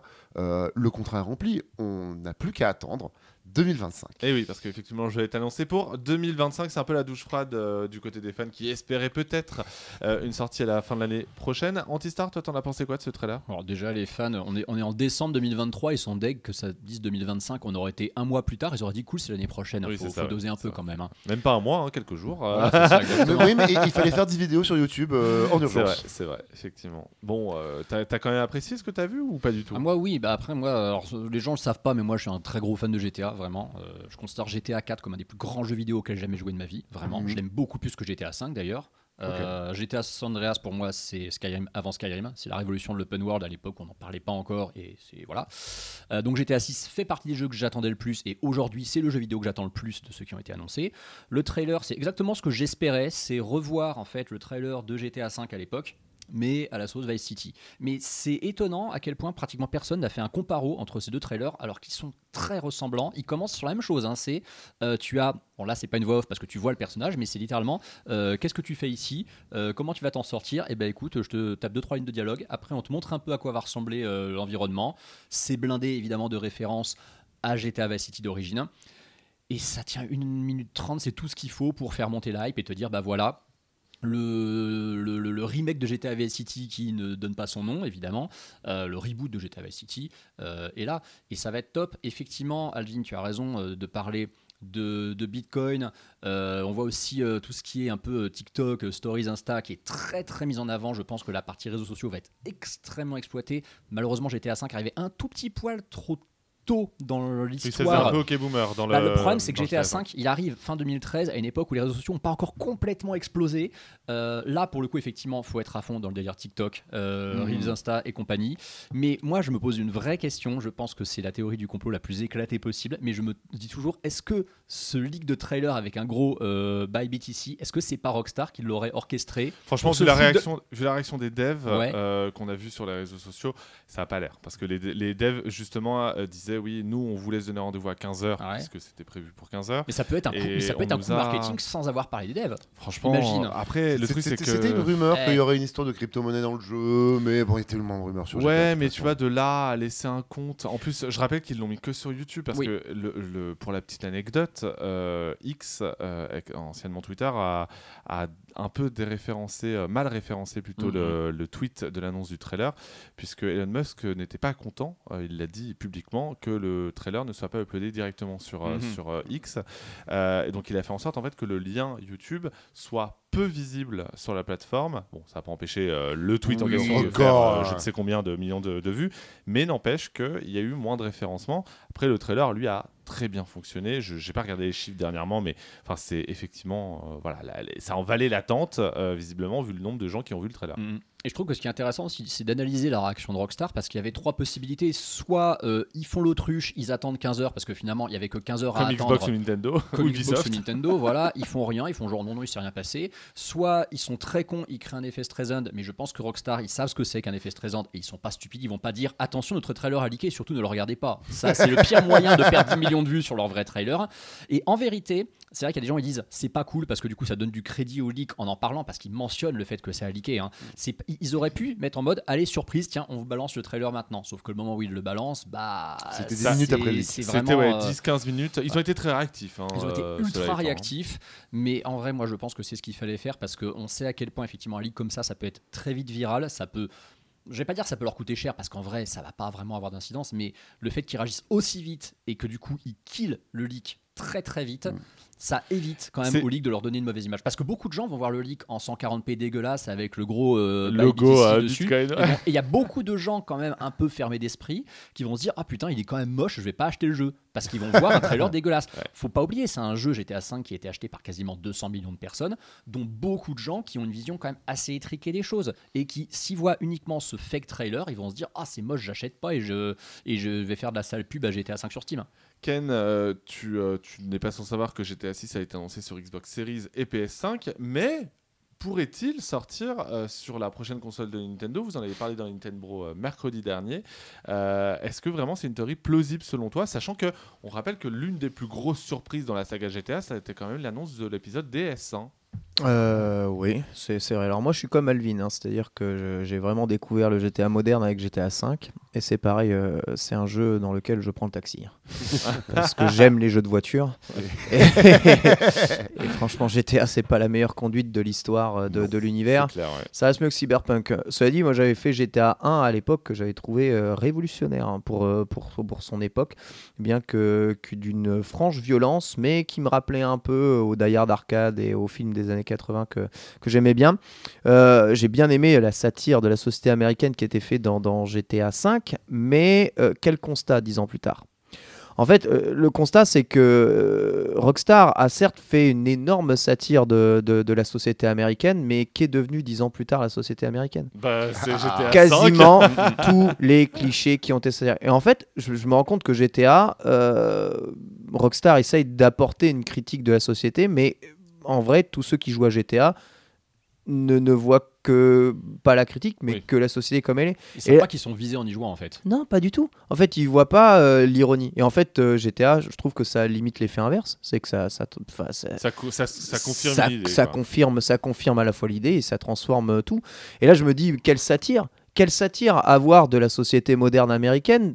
Tant- Quand bien elle finit par rattraper. euh, quand, quand- quand- la société américaine, c'est ni plus ni moins que la satire, voire même pire, que la réalité a dépassé la fiction. Qu'est-ce que vous voulez faire de, de- Qu'est-ce que vous voulez faire réellement euh, là-dedans? Je me demande quelle réponse ils vont apporter par rapport à ça, parce que moi, moi ce que j'ai vu dans ce trailer, c'est euh, c'est ouais, c'est du GTA. Et sincèrement, de, 'fin, depuis le 4. Enfin, on commence à connaître un peu, un peu la la recette. formule, ouais. Euh, ajoutez à ça que j'ai pas trouvé non plus, euh, mis à part les immenses panoramas sublimes, le jeu euh, spécialement euh, bluffant euh, graphiquement parlant. Après, c'est normal, ça reste un jeu console, hein, donc euh, je pense pas non plus qu'ils peuvent tricher avec des trailers. euh, Et puis surtout, tu peux sur moins, impressionner les gens que dans Red Dead Ouais. Redemption 2 où là il y avait le côté Ouais, ouais, j'avoue, ouais, j'avoue, j'avoue. En plus, en fait, ah, c'est ça. Red Dead est passé. Red Dead, il est magnifique. Tu sais pourquoi abusé. le trailer ne t'impressionne pas? Non. Parce que les trailers de Rockstar, la plupart du temps, sont honnêtes. Ouais, ouais. Ils ne downgradent pas leur jeu par rapport à leur trailer. Ouais, Rockstar. bah honnêtement, leur jeu il me donne pas envie. Ouais. voilà, vraiment, euh, il me donne vraiment pas envie. On déjà Vice, City, euh, pff, rien à foutre. euh, tu vois, c'est euh, voilà, ça va être les courses de voiture, du mauvais gunfight, et j'espère qu'il y aura un bon scénar. Mais euh, le, le- le côté Bonnie and Clyde, euh, bon, euh, excusez-moi. hein. C'est pas forcément très original. Cela étant, le déjà charisme vu, quoi. des personnages présentés, en tout cas. Bah, ils sont négatifs. Ah si, moi je trouve que justement la. C'est la- juste de random, ah, c'est de Non, random. l'héroïne, elle a du charisme dans le Elle est hein. random, l'héroïne, parce qu'il faut un personnage random aujourd'hui, parce qu'il faut pas un personnage marqué, il faut pas un personnage sexualisé, il faut pas un personnage machin, Après, pas un personnage truc. Donc, ils ont mis pas si- marquée. Ils ont mis Sylvain Trinel et je sais pas qui euh, d'autre là, dans, le jeu, et puis c'est parti quoi. Non, parce que tu vois, le, en fait, le risque avec ce personnage féminin, et c'est un peu ce que j'ai vu dans le trailer, donc j'espère me tromper, c'est que. Mais moi j'adore. Ce hein. personnage a l'air d'être assez cliché dans la mesure où ça a l'air d'être une latina, une latina Oui, oui. euh, avec donc euh, visiblement le passif de, de- de ce que l'on a aux États-Unis, en tout cas en Floride euh, et dans l'État euh, du, Mexi- du,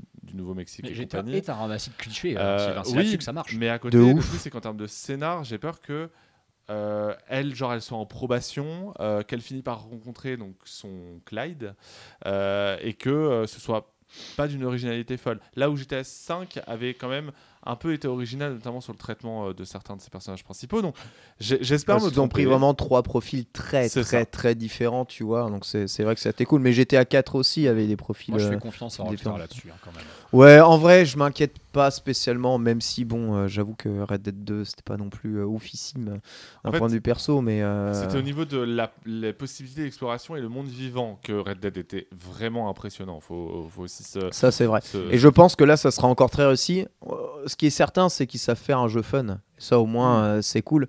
Ce qu'on attend, le jeu fun de Rockstar depuis pas mal de temps, là, euh, ça, ça commence à dater. Ah, c'est vrai que c'est pas avec Red Dead 2 que tu l'avais. hein. Ah non, ça, Non. c'est vrai que. Mais après, ton Mais- jeu fun de Rockstar, tu l'as depuis 10 ans, c'est GTA Online. Le problème, c'est qu'il faut avoir envie de jouer en online. euh, Ouais, ça. sauf que le GTA Online fait la satire de rien du tout. hein. C'est Ah bah oui. juste. euh, Ah bah là, c'est carrément, ils c'est- entrent dans les c'est modèles actuels, hein. Est-ce que, est-ce que, voilà, est-ce que GTA n'a pas plus fait la promotion du Trumpisme euh, que euh, Mais tu sais, que sa que sa critique microtransactions. et des microtransactions? Je vous pose vraiment la, la la question. Et c'est- c'est moi, c'est ça qui me pose un peu de problème. Après, j'ai aucune, aucun doute que le jeu sera sûrement très très bon. Mais j'ai l'impression que ça va être juste un GTA avec une grande map. Et finalement, est-ce qu'on a, est-ce qu'on veut beaucoup de choses en plus, agrémenter du online? Mais j'attends pas de ce jeu qui révolutionne quoi que ce soit. Et je pense qu'il révolutionnera pas quoi que ce soit. Et c'est dommage, dix ans après la sortie d'un GTA. Et pour en revenir à ta question de Switch ou pas Switch, le jeu c'est un jeu série S. hein. Je vous le rappelle hein, quand C'est même. vrai. Ok. Donc, euh, euh, vous attendez. C'est pour ça tout le monde dit ah, ça va être la folie et tout le monde à poil. C'est pas. C'est un jeu Xbox Series S, votre jeu. Hmm. D'accord? Ouais, Il a beau sortir pas- en 2025. Il sera pas sur PS4 One quand même, ce qui est parce que Bah, la gens S, c'est pas une bon, pas- PS4 One. merci, Excuse-moi. euh, euh, ouais, mais Series S, c'est 4 euh, teraflops, 4 4-5. hein, donc. Oui, mais euh, la PS4 et la One, c'est 180 millions de consoles. Oui, mais à côté, à Oui, mais d'ici passe à côté de ça. 2025, C'est un disque dur et euh, voilà et un teraflop. Non, faut quand même pas exagérer euh, non plus. Il y a l'air d'y avoir euh, du ray tracing en plus dans, G- dans GTA 6, si on Voilà. se fie au trailer. On on s'en fout en 1080p, tu le retires, tu peux à mon avis tu pourras jouer à ce jeu vraiment sur quasiment n'importe quoi. Si Ouais. ça tourne sur Series S, ça tournera sur n'importe quoi. Et c'est pour ça que l'idée de se dire est-ce que euh, 4 teraflops atteignables euh, avec 30 watts de puissance, c'est envisageable sur une future console portable Nintendo? Bah le fait est que tu en es la preuve vivante, c'est déjà envisageable sur Steam Deck, c'est déjà envisageable sur Ally. En fait, ça existe. En fait, c'est déjà là. Et un ROG Ally, aujourd'hui, pour les vacances de Noël, ils ont tellement de mal à le vendre qu'ils se vendent euh, 499 euros. Donc, euh, qui sait en 2025 si euh, eh bien, ce serait pas possible de porter le jeu comme ça Je pense qu'à partir, de, à partir du moment où tu vises le, le- le 1080p sur une machine et que tu as euh, 3, 5, 4 teraflops de puissance plus une lecture rapide hein, d'un point de vue euh, du SSD, tu, tu peux faire tourner tous les jeux vidéo que tu veux aujourd'hui. En fait, il n'y a plus vraiment de, de, de limitation. euh, juste, bon, bah, ce sera un peu moins beau que sur ton PC euh, il y 4080 aura de la mort. voilà. Exactement. Donc moi, ça va être juste, est-ce que Rockstar en a la volonté directe pour aller chercher le maximum de grand public Parce que GTA, c'est un jeu qui doit se vendre à n'im- à- au plus de monde possible. Pour ça, je comprends pas pourquoi le jeu n'est pas annoncé sur PC direct. Mais je crois que la stratégie marketing, c'est de le vendre C'est- 60 80 balles à tout le monde et ensuite de le revendre 80 balles C'est ça. euh, PC un pour après modes, au- euh, voilà, Voilà, au pourquoi pigeon. se contenter euh, d'une seule sortie quand on peut en faire deux événements hein. C'est aussi un Et peu puis on Court-circuite le piratage aussi, hein, pas Oui. mal en faisant ça. Et puis tu fais une version qui est bien, bien rodée, bien propre, dont tu as Notamment au corrigé niveau beaucoup du de online, bugs.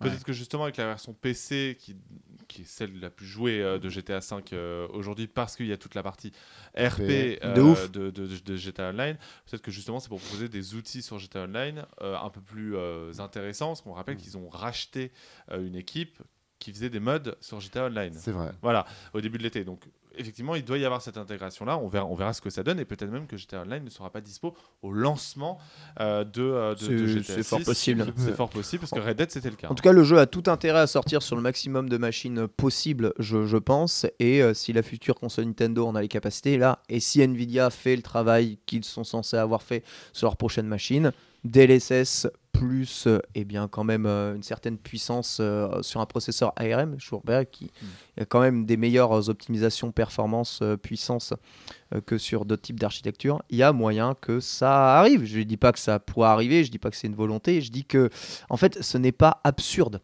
de l'envisager. Ce n'est pas une utopie de l'envisager. Parce que, bon sang, quel bond gigantesque il y a eu sur les processeurs mobiles en, en- Ah oui, dans oui, ces quelques années. C'est moins cher, c'est moins, ça consomme moins et c'est du extrêmement puissant. Donc, euh, moi, moi, je trouverais pas ça absurde euh, de devoir arriver ce jeu sur la future console Nintendo, surtout si ça tourne sur une série S. Putain, excusez-moi, série S, quoi. Pardon. Presque un grip. Mais ouais. Je vais m'autoriser une petite euh, tech sur le sujet. Euh, bon, évidemment, on ne sait pas du tout si le jeu sortira sur la prochaine console Nintendo. Non. La prochaine console Nintendo, on rappelle qu'avec GTA 6, c'était notre serpent de mer sur ces deux dernières années. On en sait moins sur la prochaine console Nintendo que sur GTA 6. Exactement. Bah oui, maintenant, ouais. Cependant, cependant, euh, bon, ce ce que je vais dire, si ça se trouve, dans trois mois, ça va s'autodétruire parce que j'ai vraiment dit une grosse connerie. Mais comme Nintendo ne communique absolument pas, ne serait-ce que sur l'existence du développement d'une nouvelle machine, on se doute bien que le nom de la machine en question, il est verrouillé de ouf et le moindre éditeur qui est dans le Ils secret n'ont pas le droit de faire apparaître les logos. pas le droit de faire Mm. apparaître le logo. Moi, je reste persuadé qu'on a vu beaucoup de jeux ces derniers mois en termes de trailers qui sortiront peut-être sur cette console, mais dont le logo n'apparaît pas. Ils n'ont pas le droit de faire ne serait-ce qu'un micro-teasing euh, qui aura un support additionnel, et que ça a peut-être même été le cas de beaucoup de jeux qu'on a vus lors des Game Awards. Je- Ouais. Moi, je pense que Surtout les jeux où il y a marqué 2025. tous les jeux où il y a marqué 2025, je pense qu'il y en a plein. Ils sont censés avoir un logo Switch 2 qui est caché. Qui évidemment euh, peut pas apparaître, mais peut-être qu'il y aura des mises à jour de ces trailers ultérieurement. euh, Mise à jour de trailer. bah non, Et mais- ouais. Le Bah oui, de toute façon. Oh, le- on est là. euh, Ah, le pire reste Professeur Layton. Professeur Layton qui est annoncé avec des features tactiles incroyables et qui est annoncé sur aucune machine. Aucune machine. Ça, c'est pas mal. Parce n'y a, il n'y a pas le fameux logo Switch au début euh, du, du- du Ouais. trailer, le fameux logo rouge. Monster Hunter Wild, et je te dis des jeux, des jeux annoncés au Game Awards qui seront Ouais. sur la Switch 2 qui n'ont pas de logo Vous Switch. envisagez vraiment que Wilds sorte pas sur la prochaine Mm. console Nintendo, mais jamais de la vie. Nous verrons bien. Voilà pour euh, notre avis sur, euh, sur GTA 6. Euh, N'hésitez pas à nous le partager également sur les réseaux sociaux. hein. On est euh, évidemment très curieux. Mais ça y est, il est temps de passer au, au gros morceau de, de ce podcast puisque nous allons faire le bilan des Game Awards 2023.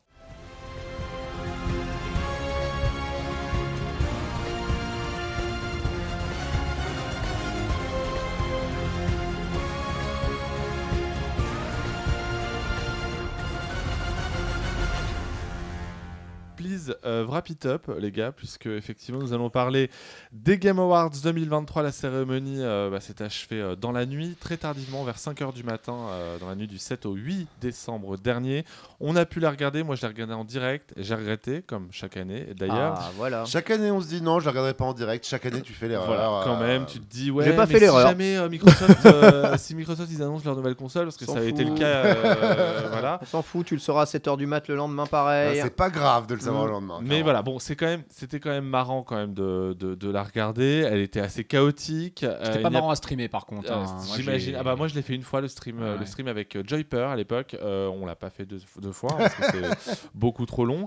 Euh, bon, en tout cas, je vais quand même vous demander juste avant de passer aux différentes annonces dans le détail, euh, votre avis rapide sur euh, ces Game Awards 2023. Euh, vous avez très exactement 1 minute 45, tout comme les euh, développeurs qui ont été primés pendant ça. Quel enfer Attention parce que sinon je mets la musique. Est-ce qu'on peut. Ouais, j'allais dire en post-prod, faut que tu mettes la musique derrière. C'est ça, exactement. Bon, Aline, toi, t'en as pensé quoi de, de, de ces Game Awards? T'as été satisfait de, de ce qui a été. Je, euh, je ferai pas une minute 45. J'ai été plutôt satisfait. Alors, on commence toujours par cracher dans la soupe, puis par dire que c'est pas mal, on est vraiment des gamers. Euh, en le regardant quelques jours plus tard, en pouvant accélérer les blabla euh, publicitaires, le vrai moment, genre de Ah, tu vois un QR code apparaître sur l'écran, tu skips deux minutes euh, de ça. speech de Geoff Kelly.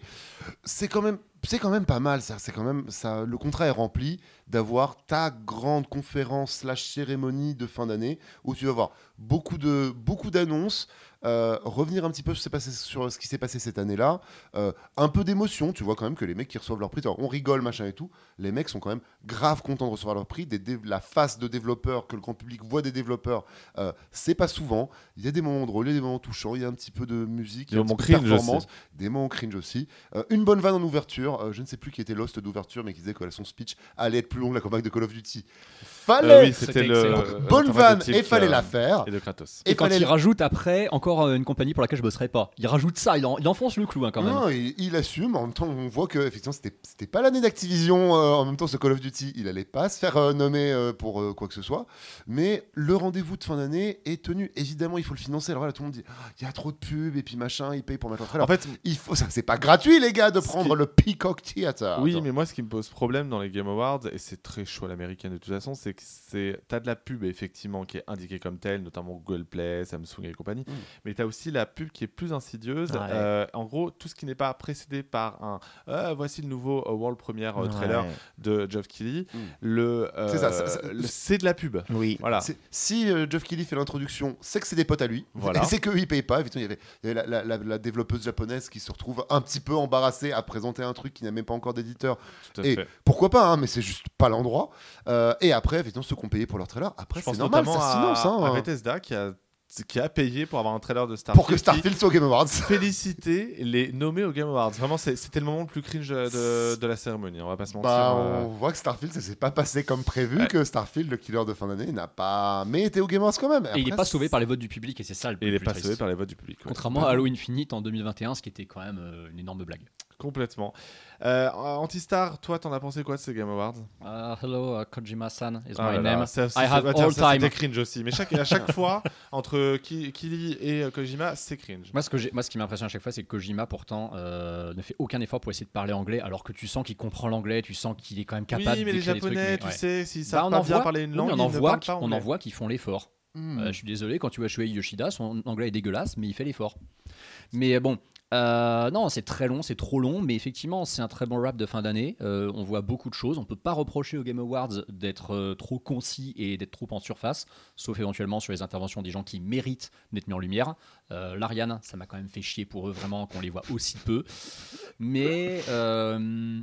Surtout, pour, surtout la musique qui s'active au moment où ils En rendent fait- hommage euh, à un de leurs collègues décédés pendant le développement En euh, plus. à cause du Covid. Enfin bref, c'est Ce qui- vraiment. Ce ce qui m'agace en fait dans les Game Awards, c'est l'équilibre effectivement qu'il y a entre tous les nouveaux trailers, toute la publicité et c'est quand même une cérémonie de récompense. Faut Ouais. pas oublier qu'une cérémonie de récompense, tu as diverses catégories, qu'on en skip certaines parce que c'est très anecdotique et qu'on les met toutes les quatre dans le même panier viteuf, je veux bien comprendre. Il y en a qui sont quand même importantes. Bah, les- la, bande originale, il a, il a mais alors, C'est euh, ça. élagué ça. euh, Je trouve étonnant pour la bande originale quand en plus on sait que euh, c'est quand même Masayoshi Soken qui est un grand nom euh, de la composition de jeux vidéo ces dernières années pour euh, FF16 qui n'est pas no- qui, qui n'est pas présent qu'on peut pas faire venir sur scène alors que putain c'est l'OST ça fait partie du jeu vidéo Ok, il y a des catégories, on s'en fout. Il y a des catégories, fallait quand même prendre le temps un petit peu de se dire voilà, telle catégorie, elle est nécessaire. Il faut un petit spotlight pour cette personne.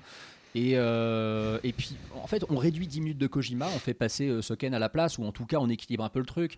C'est ce que je reproche surtout, c'est le déséquilibre. Parce que le contenu de la cérémonie en lui-même, il est franchement correct. Ken, déséquilibre également, euh, parce que Nintendo a brillé par globalement son absence. hein, Oui, pendant- oh, pendant ces c'est- Game Awards. euh, dur. On a Après- connu des années plus phases du côté de Nintendo. euh, Après, c'est une de leurs meilleures années d'un point de vue récompense. C'est vrai. Euh, donc, euh, en vrai, oui, d'un point de vue présence, ils sont pas là. Bah, après, euh, qu'est-ce que tu as envie de payer Geoff Kelly pour euh, être présent Alors, euh, ils, ils ont déjà été présents voilà. au Game Awards. Le problème, c'est que là, on est sur une année où ils ont le cul entre deux chaises. Ils peuvent rien annoncer par rapport à la prochaine Non, oui, console. Il y avait quand même Euh, Aonuma, et Aonuma est quand même monté. Oui, bah Et oui, mais Fuji il a reçu Bayashi- son prix, quoi. Et Fuji Bayashi qui n'est pas monté, et ça j'ai trouvé ça triste, c'est Aonuma qui vient récupérer l'award, et Fuji Bayashi qui est le réalisateur de tous les Zelda Mhm. depuis quand même un petit bout de temps, hein, Skyward Sword, Breath of the Wild, et lui il reste à son siège. Ça j'ai trouvé ça moche quand même. Bah, c'est le Ouais. Japon, hein, c'est la Ouais. hiérarchie. euh, Ah, mais, du, dur. mais du coup, euh, Ken, toi, le- ces Game Awards, euh, tu les as quand même Je appréciés les, je les ai suivis du coup euh, bah, 7h du matin euh, après que ce soit passé. Je n'avais pas, j'avais pas resté réveillé. Et euh, bon sang, je me suis dit, allez, euh, c'est bon, il va y avoir 3 trailers et demi. Bon, pas du tout. En fait, euh, le débrief les Game Awards m'a pris quasiment plus de temps que de regarder la cérémonie en entier. En fait, c'est d'une densité incroyable. Entre, si tu mets les récompenses d'un côté, donc euh, tu euh, fais toutes les catégories, plus le nombre de trailers et d'annonces de, de, jeux et tout qu'il y a, et des trucs pas trop mal en vrai. hein. En vrai, euh, c'était plutôt assez, assez quali. Maintenant, si tu regardes l'événement en lui-même, c'est juste 3 heures de publicité entrecoupée de récompenses. Moi, je moi, supporte pas. Euh, D'autant plus que la plupart des récompenses, donc dans le milieu du cinéma, dans le milieu euh, de la littérature, dans le milieu de l'audio, excusez-moi, mais il n'y a pas autant de pubs euh, aux Oscars au milieu, de, au milieu des trucs. Il n'y a, pas- il y a pas autant de viewers non plus, il faut se rendre compte. Ah, mais c'est abusé. Pourquoi le, le jeu vidéo c'est gavé de publicité partout alors que les Oscars il y en a pas, que les euh, voilà Music Awards il y en a pas. Parce que l'équivalent de euh, l'ESA euh, de- des éditeurs de jeux vidéo, eux là-bas, ils organisent leur cérémonie, que c'est beaucoup plus organisé depuis très longtemps. Il y a un côté paillette obligatoire euh, qu'ils n'ont pas. Là, après, ce que tu disais, c'est déjà la curation. Ils arrivent à faire une curation. Euh, depuis euh, la fin de l'E3, on s'est quand même tous tapé un paquet de conférences en ligne où on a envie de se flinguer. Euh, après, avoir, Nordic, si tu nous après avoir survécu à des PC Gaming Show, Hmm. vraiment, un Game Awards, ça se fait tout seul. Ok, tu as 10 ou 20% de déchets, mais tu n'as que 10 ou 20% de déchets. On est Mm. très loin des 80-90% de déchets qu'on s'est tapé certains étés. Et déjà, rien Ah, c'est pour ça que j'ai bien aimé. Hot tech, hot tech, les Game Awards sont plus intéressants que le Summer Game Fest. Ah oui, non, largement. C'est normal, c'est normal parce que là, en fait, Ouais, le en vrai, ça même si normal. euh, Jeff Kelly euh, greffe euh, un peu de manière euh, non, euh, enfin, non officielle les différentes conférences de, de, de constructeurs euh, dans son Summer Game Fest, euh, le fait est que malheureusement, effectivement, les conférences de constructeurs resteront toujours plus puissantes que la conférence Summer Game Fest qui est très euh, focus-like. En fait, Voilà, le, problème que j'ai avec la publicité surreprésentée aux Game Awards, c'est que tu ne peux pas, tu ne peux pas, avec une présence de la publicité aussi présente, douter des résultats Oui. des Game Awards. En fait, même si on sait, on est des professionnels, que ça a sûrement aucune incidence sur le résultat. Comment tu veux pas douter euh, de, de la présence de Resident Evil 4 Remake dans, dans les jeux de l'année ou des récompenses qu'il peut avoir quand le main trailer principal, le dernier annonce, c'est Monster Hunter euh, Wilds à la fin? Comment tu veux pas douter euh, quand Alan Wake 2 a le meilleur jeu de course de l'année en récompense, tu vois? C'est impossible de de, de, de, de- de pas douter et c'est toujours ce climat là qui est constant. euh, on a travaillé chez jeuxvideo.com quasiment tous ici dans le milieu du jeu vidéo où tu as des journalistes qui essayent de faire le mieux possible leur travail mais qui sont évidemment dépendants bah, de la page pub qui sont là ouais. et qui peut-être vont noter comme ils ont envie de noter, mais pas retirer le point qu'ils auraient retiré si jamais ils avaient été sur un autre site, tu vois. Donc c'est toute cette nuance-là euh, qui fait que euh, voilà, la présence de la pub, c'est ça amène du doute permanent et ça m'empêche d'avoir une vision totalement partiale sur euh, les récompenses qui ont été données sur ces Game Awards. Et, d'ailleurs, l'autre malaise, au-delà donc du temps alloué au pitch de, de- des awards, en tout cas des gagnants des awards, c'était l'absence de mention euh, liée au- à l'année qui a été catastrophique pour euh, l'emploi dans le jeu vidéo, Clair. les nombreux Ah oui. licenciements, Et les manifs à l'extérieur du très sec, les fameuses manifs. Euh, en fait, c'est dommage que euh, Jeff Keighley, qui évidemment est à la botte des, des éditeurs et constructeurs, Ah, hein, lui, c'est pas, hein, c'est pas du tout un euh, défenseur non, des droits des travailleurs. On hein. rappelle qu'à l'époque, justement, où Activision euh, avait, avait été dans la sauce, euh, Jeff Keighley avait été un peu contraint euh, d'annuler la présence de, de- d'annonces autour de, de- de Call of Duty, euh, notamment. Euh, mais là, cette année, il n'y a eu aucun mot adressé justement aux développeurs, notamment aux, gens du Quality Assurance qui sont les plus touchés par les licenciements, voilà, que ce soit chez Sony, euh, euh, Bungie, Microsoft aussi. Tout ça, c'est très compliqué. Pour moi, c'est ça le plus grand drame en fait. Alors que justement, les Oscars, c'est connu comme étant très politique. et là, ne pas profiter des Game Awards pour penser à eux, c'est voilà, c'est Parce que malheureux. c'est une pure cérémonie commerciale et C'est pas une cérémonie de récompense culturelle Exactement. à aucun moment. Et tu sais, le fait que le speech euh, du studio qui reçoit le Gauthier à la fin soit aussi abrégé, je pense que c'est justement aussi fait pour qu'il n'ait pas le temps de s'exprimer potentiellement politiquement. Ça aurait été TOTK, vu que c'est des japonais, ils s'en Mhm. branlent, ils auraient rien dit. C'est ça. Et l'Ariane, et l'Ariane, pour le coup, eux, ils avaient, je pense, un super message à faire passer parce qu'en plus, ils ont un jeu qui est presque le jeu le plus indé à avoir été primé de toute l'année. Et eux, ils auraient certainement eu des trucs à dire, mais leur prio, c'était déjà de dire à quel point ils sont heureux, à quel point ça a récompensé leur équipe. Ils auraient eu une minute de plus. Je suis sûr qu'ils auraient pu dire on a une pensée pour tous ces devs qui se sont fait virer cette année. Malheureusement, on leur a pas laissé le temps. Et peut-être, et peut-être qu'on craignait qu'ils le fassent. Si vous voulez bien, on va passer un peu aux différentes annonces quand même. Euh, assez rapidement, la, la- la première annonce euh, qui a quand même fait son petit effet sur les réseaux sociaux, c'est Jurassic Park Survival, qui est un FPS d'action-aventure euh, scénarisé, pardon, et non pas un jeu de survie comme on pourrait le Comme- croire. comme le hein, nom pourrait euh, l'indiquer. voilà. C'est prévu sur PS5, Xbox et PC, pas de date de sortie encore.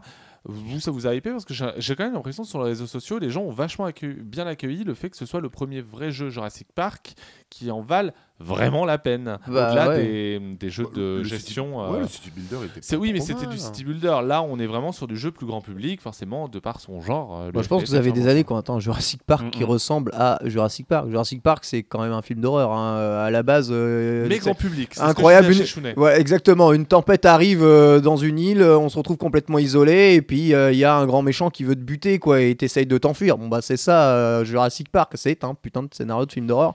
Et il y a aucun jeu qui est comme ça. À chaque fois, t'as un putain de gun, et puis tu euh, éradiques la terre entière. Là, j'ai l'impression que c'est Outlast.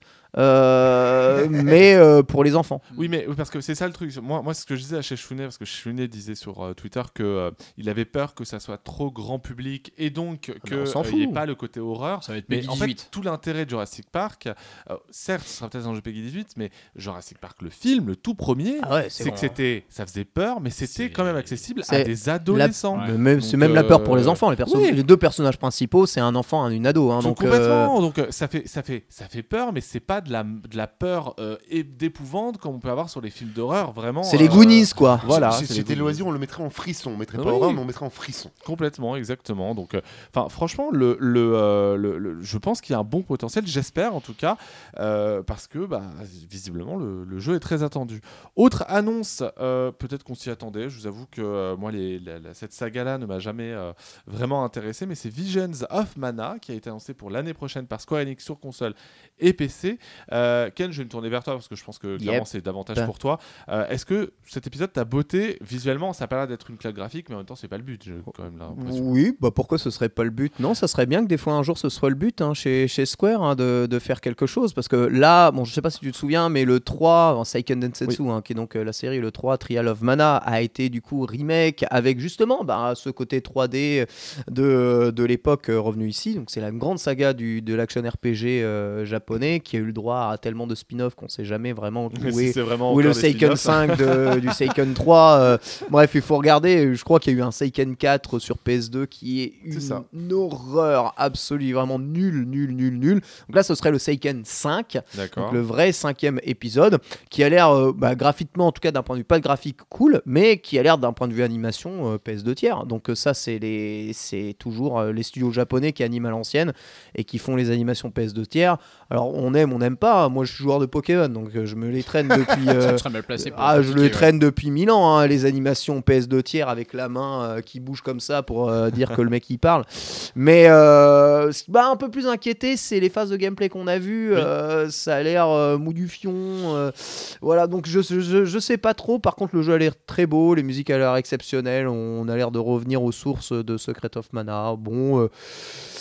Je, je suis très impatient, mais je rappelle qu'il y a Grand Blue Fantasy euh, Relink euh, qui vrai. sort en début janvier, euh, qui lui ri- risque, ouais, qui lui risque de, de mettre une claque euh, à tout ce qui pourrait sortir juste après d'un point de vue des studios japonais action RPG. Donc j'ai peur que passer après ça, ça fasse tiep quoi.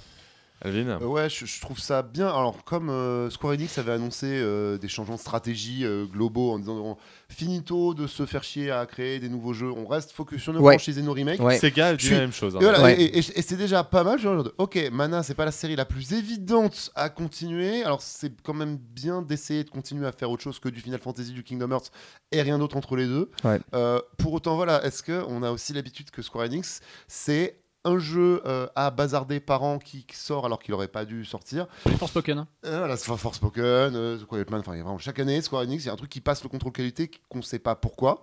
Euh, J'espère que c'est pas ce jeu-là. Voilà, moi, c'est un Ah, peu le, ouais. c'est un peu malheureusement le côté genre de, ah c'est le double A de Square Enix. C'est bien de faire des double A, c'est mieux de les produire. Parce que, Square- euh, c'est pas toujours le cas. Square, c'est plein d'équipes qui se taillent la bourre entre eux. C'est comme ça que fonctionne Square. Chaque studio fonctionne sur chacun des jeux et tous les studios se taillent la bourre pour savoir que, quel jeu va être euh, mieux que l'autre. En fait, ils se, ils se concurrencent eux-mêmes En au interne. sein- en interne, au sein même du studio. C'est très japonais, ça. hein.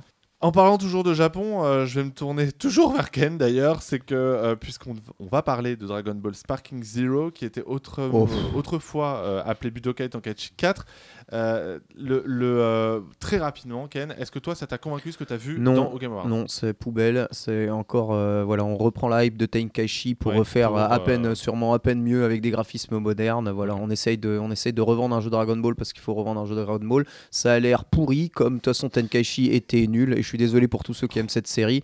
C'est affligeant. Quand on a eu Dragon Ball Fighters ou même Kakarot où il y a eu quand même un- une véritable volonté de faire du travail, ce que je vois là est à peine passable. Et euh, pff, quand tu vois que les animations des persos sont moins bonnes que dans Kakarot, euh, pff, tu te dis bon, allez, ok, jeu de plus, jeu, voilà. Les, ar- les, ar- les Arena Fighters euh, vraiment basiques et Ouais, sans effort, ouais, comme quand- le, le, le- Quand je le- vois le- les, le, Na- le Naruto Beast. les, euh, ouais, les combos Naruto TP, of. TP, TP, TP, je t'ai touché, ouais, casse-toi. voilà. Non, enfin, fait plus la PS2 qu'on y joue, hein, Ouais, faut, faut avancer, dégage. dégage, dégage. Voilà.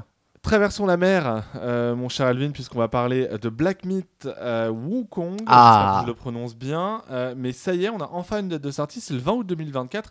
Mais surtout, moi j'ai vu la vidéo de gameplay. Alors je l'ai vu en 4K, du coup, vraie qualité après.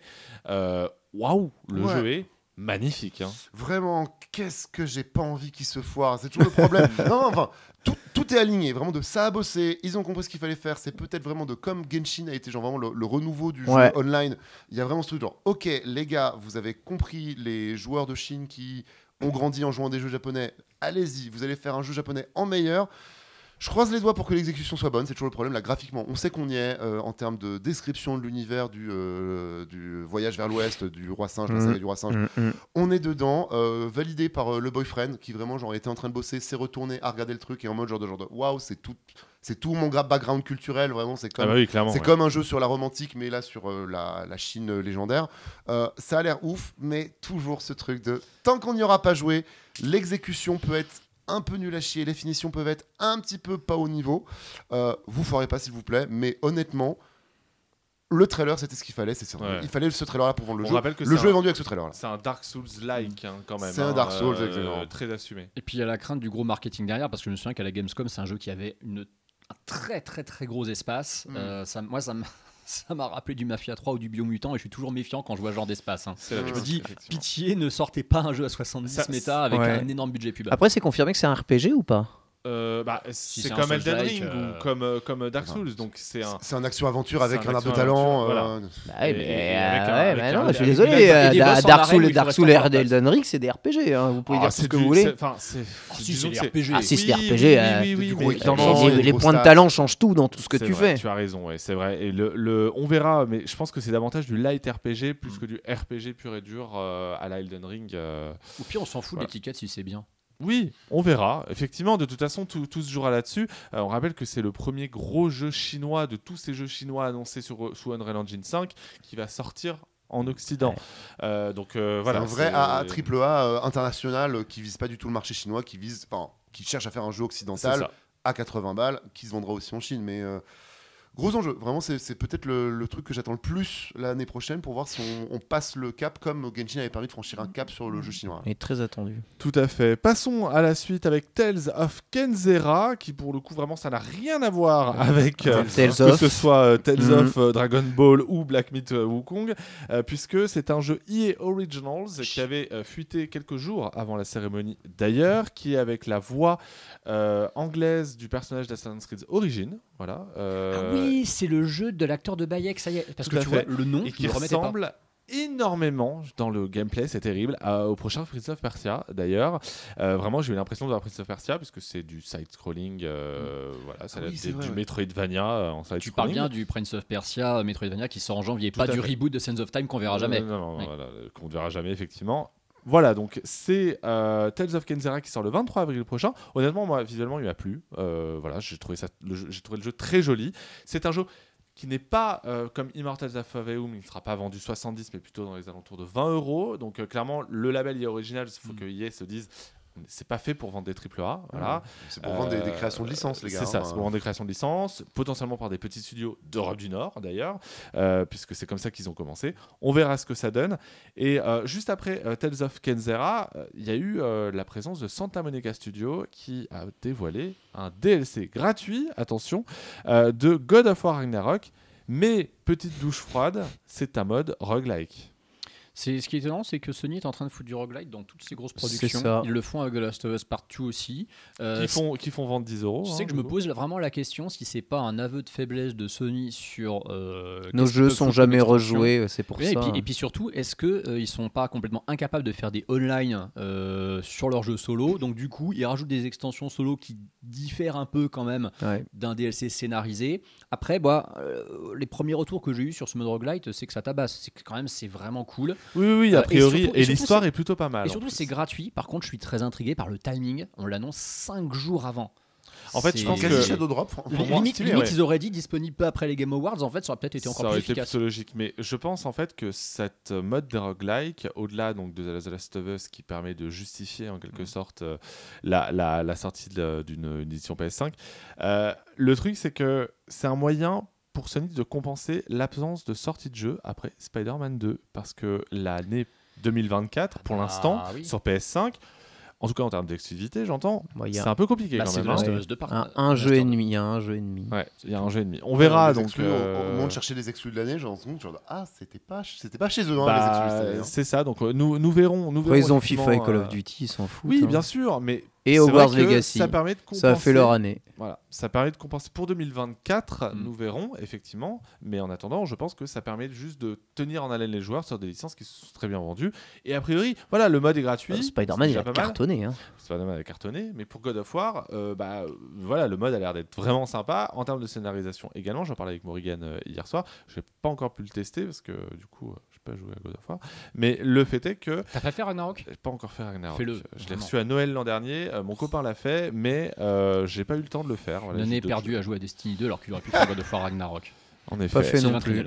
Euh, voilà pour euh, God of War. Euh, passons à Sega. Euh, Sega. Repassons euh, du côté du Japon puisque Sega a un peu surpris tout le monde, même si le, il y avait une, une des annonces qui avait leaké, euh, puisqu'ils ont annoncé en un seul trailer plein de reboots.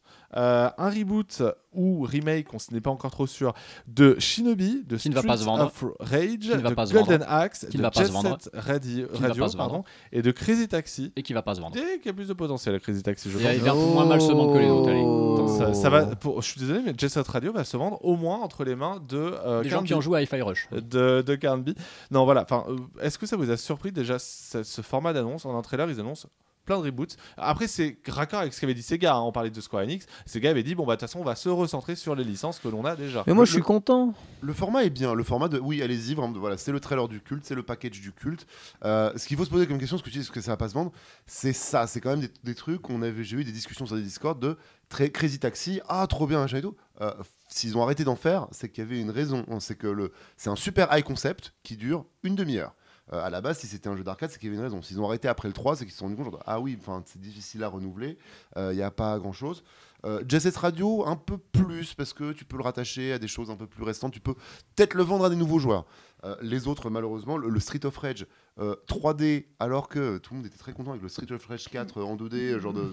Euh, vous avez trouvé le dev qu'il faut, euh, ils l'ont fait comme il fallait, euh, continuez là-dessus. Euh, repasser à la 2D, pourquoi pas. Euh, après, ça, Après- va, après, on ça va a- pas coûter cher, ça va pas coûter cher à Sega. On ça n'a pas d'infos, on n'a pas d'infos sur les studios euh, en charge de ces différents reboots remake. On n'est pas trop sûr. Ouais, Non, ça sent, ça sent le Dotemu pour Shinobi, hein, pense, vu la ouais. tête de Euh, Shinobi. Ouais, Pour le moyen. oui. moyen, ça, ouais. ça peut être jusqu'à des petites équipes. Enfin, je, je sais que vraiment Sega a fait pitcher tous ses studios en interne euh, jusqu'à jusqu'à des amplitudes qui sont pas du tout Ok. très calées là-dessus.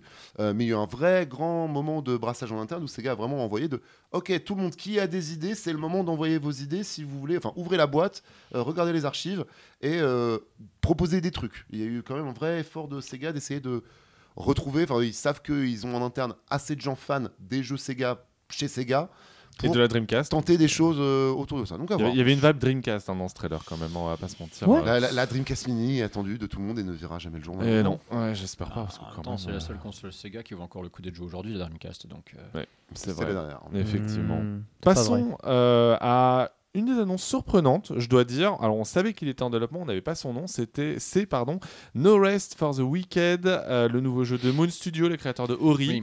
Euh, annoncé donc sur toutes les plateformes. Yes. Euh, le studio. C'est problématique, on va pas se mentir, parce que il a, disons qu'il a un passif euh, compliqué, euh, selon euh, différentes enquêtes de Bloomberg, euh, notamment et de Kotaku. En vrai, j'ai quand même été hypé parce de que visuellement, alors ça a l'air d'être un, un Ori en 3D, enfin en semi 3D, mais C'est 3D super Ori. joli. hein. Hein C'est en 3D Ori.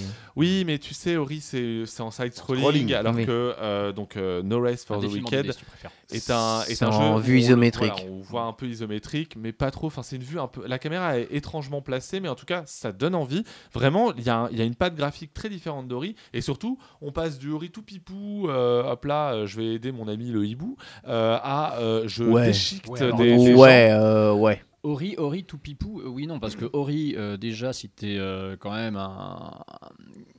Que ça, peut vraiment toucher ta corde sensible dès le début, c'est pas un jeu tout mignon, t'as des trucs qui font un peu euh, dans visuellement, Ori. non mais visuellement, Ah, ça ouais, reste tout ouais, d'accord, ok, ouais. Là, là où, euh, excuse-moi, mais dans, dans No Rest for the Wicked, euh, il, il tranche des corps, il y a du sang, euh, moi, ça, ça y va quoi. Moi, ça me surprend pas parce que Moon Studio, euh, au-delà de l'aspect effectivement problématique qui était pointé par les enquêtes de Jason Schreier, c'est un studio qui a une ambition euh, monstrueuse. Euh, a priori, euh, Devil of the Wisps, ils ont vraiment, je trouve, eu un peu le melon. Ils ont déclaré qu'ils bossaient sur un truc hyper huge, qui voulait, limite, ils ont- je crois qu'ils avaient dit qu'ils voulaient révolutionner le RPG, vraiment. Donc, euh, moi, je suis pas du tout étonné qu'ils cherchent à faire un truc effectivement plus adulte, plus euh, qui, qui va, qui va marquer les esprits. Sauf que par contre, c'est quoi cette 3D isométrique à la con? En fait, on, les Game Awards, je vais pas aller jusqu'à dire que c'était le le- le- le- l'event de la 3D isométrique, mais on a eu beaucoup de trailers en 3D isométrique quand même, je trouve, sur des jeux semi Après, tout à, ça. à mon avis, No Rest for the Wicked, ça reste un double A. Ah, euh, D'autant que C'est l'effet Diablo 4, ça. c'est ça. D'autant que c'est financé par euh, Private Division, qui est le label indépendant euh, de euh, Take Two. Voilà, Label indépendant de Take-Two, ça me fait toujours autant Le rigoler. ça. label indépendant. Mais c'est comme EA Originals, Take-Two. voilà, C'est c'est le fameux, euh, Ah le bah, fameux label. Et en attendant, studio en le plus indépendant du monde. hein. ah oui, mais ah, en attendant, je suis désolé, mais c'est ce qui a permis à Obsidian euh, d'être racheté par Microsoft, c'est leur Mm. travail sur The Outer Worlds qui a été édité par The, Outer- The, Private Oui, Division. oui. Donc euh, voilà, enfin en attendant, euh, je trouve que ça, le, le- le- le label indé de Take-Two a quand même donné des petites choses euh, plutôt Mm. intéressantes. Passons euh, à un autre studio euh, indépendant qui a fait jaser il y a quelques années, mais qui aujourd'hui force le respect. C'est Hello Games, puisque ils ont annoncé leur nouveau jeu qui s'appelle Light No Fire, pire titre du monde d'ailleurs. hein, je suis désolé. hein, C'est euh, vrai, ça, ça décrit pas très bien le Ça concept du jeu. absolument pas. Et d'ailleurs, le concept du jeu, mon cher Alvin, c'est quoi? Euh, après vous avoir fait explorer euh, l'espace dans No Man's Skies, Sean Murray, qui est toujours aussi mignon et adorable Oui, sur scène, vous explique que cette fois-ci, ils n'ont pas fait l'univers, ils ont fait la Terre, ils ont fait une Terre, Terre infinie à explorer avec des créatures volantes, avec un, un- Différents un design, vraiment genre vraiment léché, enfin vraiment genre très No Man's Sky, mais en même temps très amélioré. Ça a l'air, enfin, ça tient sa promesse de jeu d'exploration. Alors, attends, enfin, ça tient sa promesse.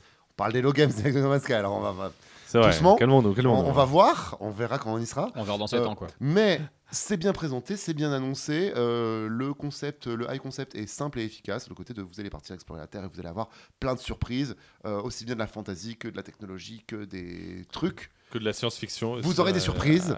euh, Euh, explorer et trouver des surprises. Euh, c'est bien vendu, euh, c'est joli. Euh, attendons la review de jeuxvideo.com. Ça peut être un 18, ça peut être un 11. C'est vrai. Ken, euh, tu l'as vu ce, ce trailer de gameplay? Oui. Il t'a donné envie? Euh, non. T'avais fait No Man's Sky ou pas du tout? Euh, oui. Ça m'avait pas donné envie non plus. Je- Non. ah, pardon, tu m'as, fait rappeler mes interviews Miss France. euh, Eh j'ai, oui. eu les Miss régionales et à chaque fois, les, les réponses étaient oui, non. Genre, après, il va faire une interview là-dessus. Tu fais, bon, Non, je pas d'opinion, pas, pas un grand expert, on va dire, du studio, voilà, pas spécialement dans la cible. Donc, euh, content qu'il y ait un nouveau jeu, ça a l'air sympa visuellement, mais euh, pff, voilà. Content qu'il y ait un nouveau jeu, c'est très Miss France. Ça, euh, je suis contente que certaines guerres ça. aient été résolues. Non, mais je, vraiment, je suis d'une neutralité absolue, quoi. Vraiment. Bon, passons à euh, l'un des jeux probablement euh, à suivre de ces prochaines années. C'est Exodus, qui est le- un nouveau jeu de science-fiction par des anciens de BioWare, d'Insomniac, de Naughty Dog. Bref, euh, il y a- il y, a- il y a plein Ah, de- mais c'est The Initiative en fait.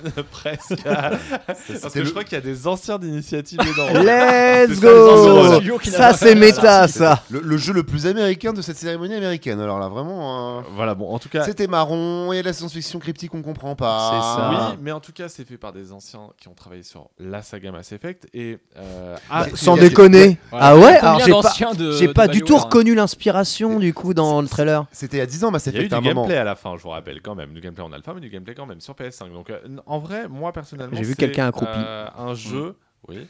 Euh, j'ai vu Moi, un j'ai vu un jeu Sylvain Trinel, moi, personnellement. euh, qui m'a grave donné envie. bah Parce voilà, que qu'est-ce que je disais. vous connaissez mon amour pour la saga Mass Effect. D'ailleurs, j'y joue en ce moment sur le Xcloud. Et le, euh, je dois dire que j'ai, j'ai une amie euh, très proche qui justement euh, travaille sur le jeu et honnêtement. Je pense que je n'ai jamais vu une personne aussi excitée à l'idée de travailler sur un jeu. Euh, donc c'est, je ne sais pas si c'est pour gage de qualité. Voilà, Voilà. voilà. Tiens, ça- me rappelle des missions que j'ai eues, genre tu me les tu sais, enverras en consulting parce que euh, je vais leur parler. euh. Mais On a connu des gens qui bossaient sur Anthem et qui y croyaient. hein, tu C'est vrai, mais en tout cas, ça a l'air d'être quand même un projet sérieux, avec de grandes ambitions, vraiment. Donc, euh, je, je- on verra effectivement, mais le trai- le- le- la courte séquence de gameplay à la fin montre que le jeu se veut très proche de la CGI qui était diffusée juste avant. Voilà, on, nous verrons, mais c'est vrai que rien que le fait que j'ai- ça me donne, ça, ça, me, ça me rappelle Mass Effect, me donne quand même envie de continuer à suivre l'actualité sur ce jeu. Nous verrons bien, effectivement, ce que ça vaut. Parlons de Monster Hunter Wild, effectivement. euh, Ken en parlait dans son introduction. Euh, Monster Hunter Wild qui a finalement été annoncé, qui est en gros la suite de Monster Hunter World. Euh, Celui-ci se passera dans une jungle. Ce qui était déjà le cas pour Monster Une Hunter World. non jungle, pas du Bah. tout. On a vu de la savane dans le trailer. T'as Oui, regardé le trailer ou pas? C'est vrai, je confonds savane et, et jungle. euh, Ah oui, pardon, jungle, hein. jungle, c'est la végétation partout. Pas- euh. Moi, j'ai ouais, vu ouais. des montagnes au début aussi. La savane, c'est plutôt les grandes plaines, quoi. Ouais, il n'y avait pas de savane en Malaisie, ben hein, mais alors- il y avait des jungles. hein. Ouais, enfin, j'ai quand même vu plein d'arbres aussi euh, dans ce trailer. excusez-moi, Bah, mais, euh, euh, encore et des heureux, c'est la savane quand même. Enfin, la savane, il y a quand même beaucoup d'étendues vertes avec de la pelouse. euh, bon, de la C'est pelouse. pas, le dé- s'appelle- c'est pas le débat que j'attendais sur Monster Hunter Wilds. C'est vrai. Mais- Ça s'appelle la- effectivement. Merci Ça s'appelle la de savane, nous quoi. recentrer. Merci de nous recentrer en Qu'est-ce que Bon, c'est que le wild de Monster Hunter Wild Mais, euh, on s'en fout. Ken, toi, qui, on sait que tu adores euh, Monster Hunter, vraiment, je pense que tu as fait, t'as fait tous les épisodes en fait. hein. Yes. Ça, cet épisode, tu l'attends énormément? Euh, oui, énormément, en effet, parce que Word avait emboîté le pas vers, euh, on va dire, euh, le renouveau de Monster Hunter. Mais Word, c'est un jeu qui trichait énormément. Comment est-ce que Word trichait? Word te faisait croire que le jeu passait du coup en open world. Mais en fait, l'open world n'était que des zones séparées Ah oui. par des pas de temps de chargement, mais globalement, à le- travers un mur. voilà, c'est le Voilà. truc à la con tu passes à travers un mur à chaque fois. Donc il y avait quand même des bonnes zones et euh, c'était marqué sur toutes les maps comme ça, sans vraiment que les zones disent leur nom de zone. Mais bon, c'est juste les temps de chargement étaient rapides et masqués, Euh, ce qui rendait le jeu vachement plus agréable et surtout la chasse aux monstres bien plus riche qu'avant. C'est peut-être le meilleur euh, qu'ils aient euh, sorti aujourd'hui World. Mais World, c'était un jeu qui était assez classique dans les mécaniques de gameplay. Là, on va dire d'après le trailer, la promesse c'est ok, c'est le vrai open world. Et qui dit vrai open world dit il n'y a pas juste trois herbivores dans une zone euh, qui broutent un truc, c'est il y a des troupeaux d'herbivores, il y a une véritable. réagir à la faune. Exactement, il y a une vraie chaîne alimentaire, un vrai écosystème. Ça Monster Hunter, hein, c'est un jeu d'écosystème. Et on n'a jamais réellement pu ressentir ça, sauf bah, dans le lore et dans tout ce qu'on t'explique dans, dans, dans le jeu, parce que les zones étaient fermées. Euh, Il y a plein de questions du coup qui se posent. hein. Euh, Comment, euh, comment va le multijoueur sur des zones ouvertes comme ça Est-ce que tout le jeu sera ouvert dans tous les biomes de, de- de tout le jeu? Euh, Comment est-ce que ça va s'organiser? Est-ce que c'est vraiment un monde ouvert? Euh, Voilà, c'est tout un tas de questions. C'est le premier Monster Hunter, euh, on va dire nouvelle génération sur Hero Oui. Engine, il me semble.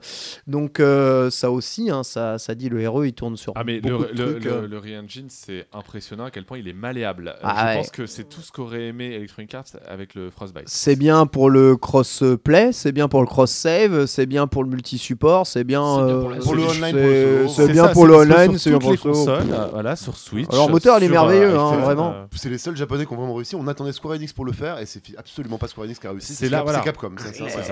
c'est là où le Frostbite, par exemple, est fait pour euh, du FPS euh, et du jeu de course, pas du tout pour du monde ouvert.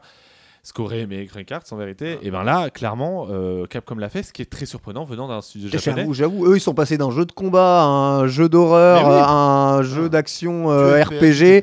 euh, Ils ont même fait du FPS en RE. Enfin, c'est d'accord, c'est abusé. Clairement, le, vraiment, ce moteur est très impressionnant et, et c'est là où justement bah, Capcom montre l'exemple, en fait, ce que, ce que devraient faire tous les, tous les développeurs japonais. Il y a fait. quasiment plus de déchets dans leur line-up. euh, enfin, Complètement. il y a que du Metacritic 80 plus. euh, Enfin, vraiment très très fort euh, Capcom. La remontada de Capcom ces dernières années. euh, ça- ils ont la nouvelle gêne. Après, Après- avoir galéré sur PS 360, c'est très bien parti euh, sur euh, à partir de la PS. Après, ce trailer montre pas grand chose, si ce n'est que euh, ils se sont dit bon, ok, à chaque fois Monster Hunter c'est de l'ergonomie en plus. Donc, tu avais dans Monster Hunter Rise les montures que tu pouvais, tu vois, les chiens que tu pouvais monter pour courir plus vite, et tu avais un grimpin pour te, pour te donner le sensation de, de voler, une voile pour te donner Mm. le sensation de planer. Là, ils se dit ok, on va donner une monture.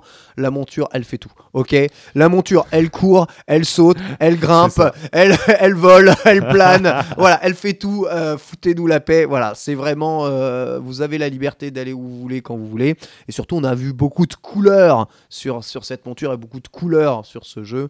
Euh, on n'avait pas spécialement envie quand on joue à Monster Hunter de jouer à des jeux gris marron. Mm. Donc, euh, pff, écoute, euh, très hype, mais bon, 2025, euh, je crois. en 2025, termes- ouais, voir. effectivement. termes d'annonce, donc on a le temps de voir. début 2000 début d'année 2025. Ouais, souvent ils sortent, les jeux Resident jan- Evil, janvier, euh, février. Non, c'est des gros fans de janvier, février, fin d'année fiscale. hein. Donc, euh, à mon avis, le jeu sera prêt. Je pense. Ça fait tellement longtemps qu'il en il y aura euh, Dragon's Dogma 2, hein, euh, d'ailleurs. Et RE Engine aussi.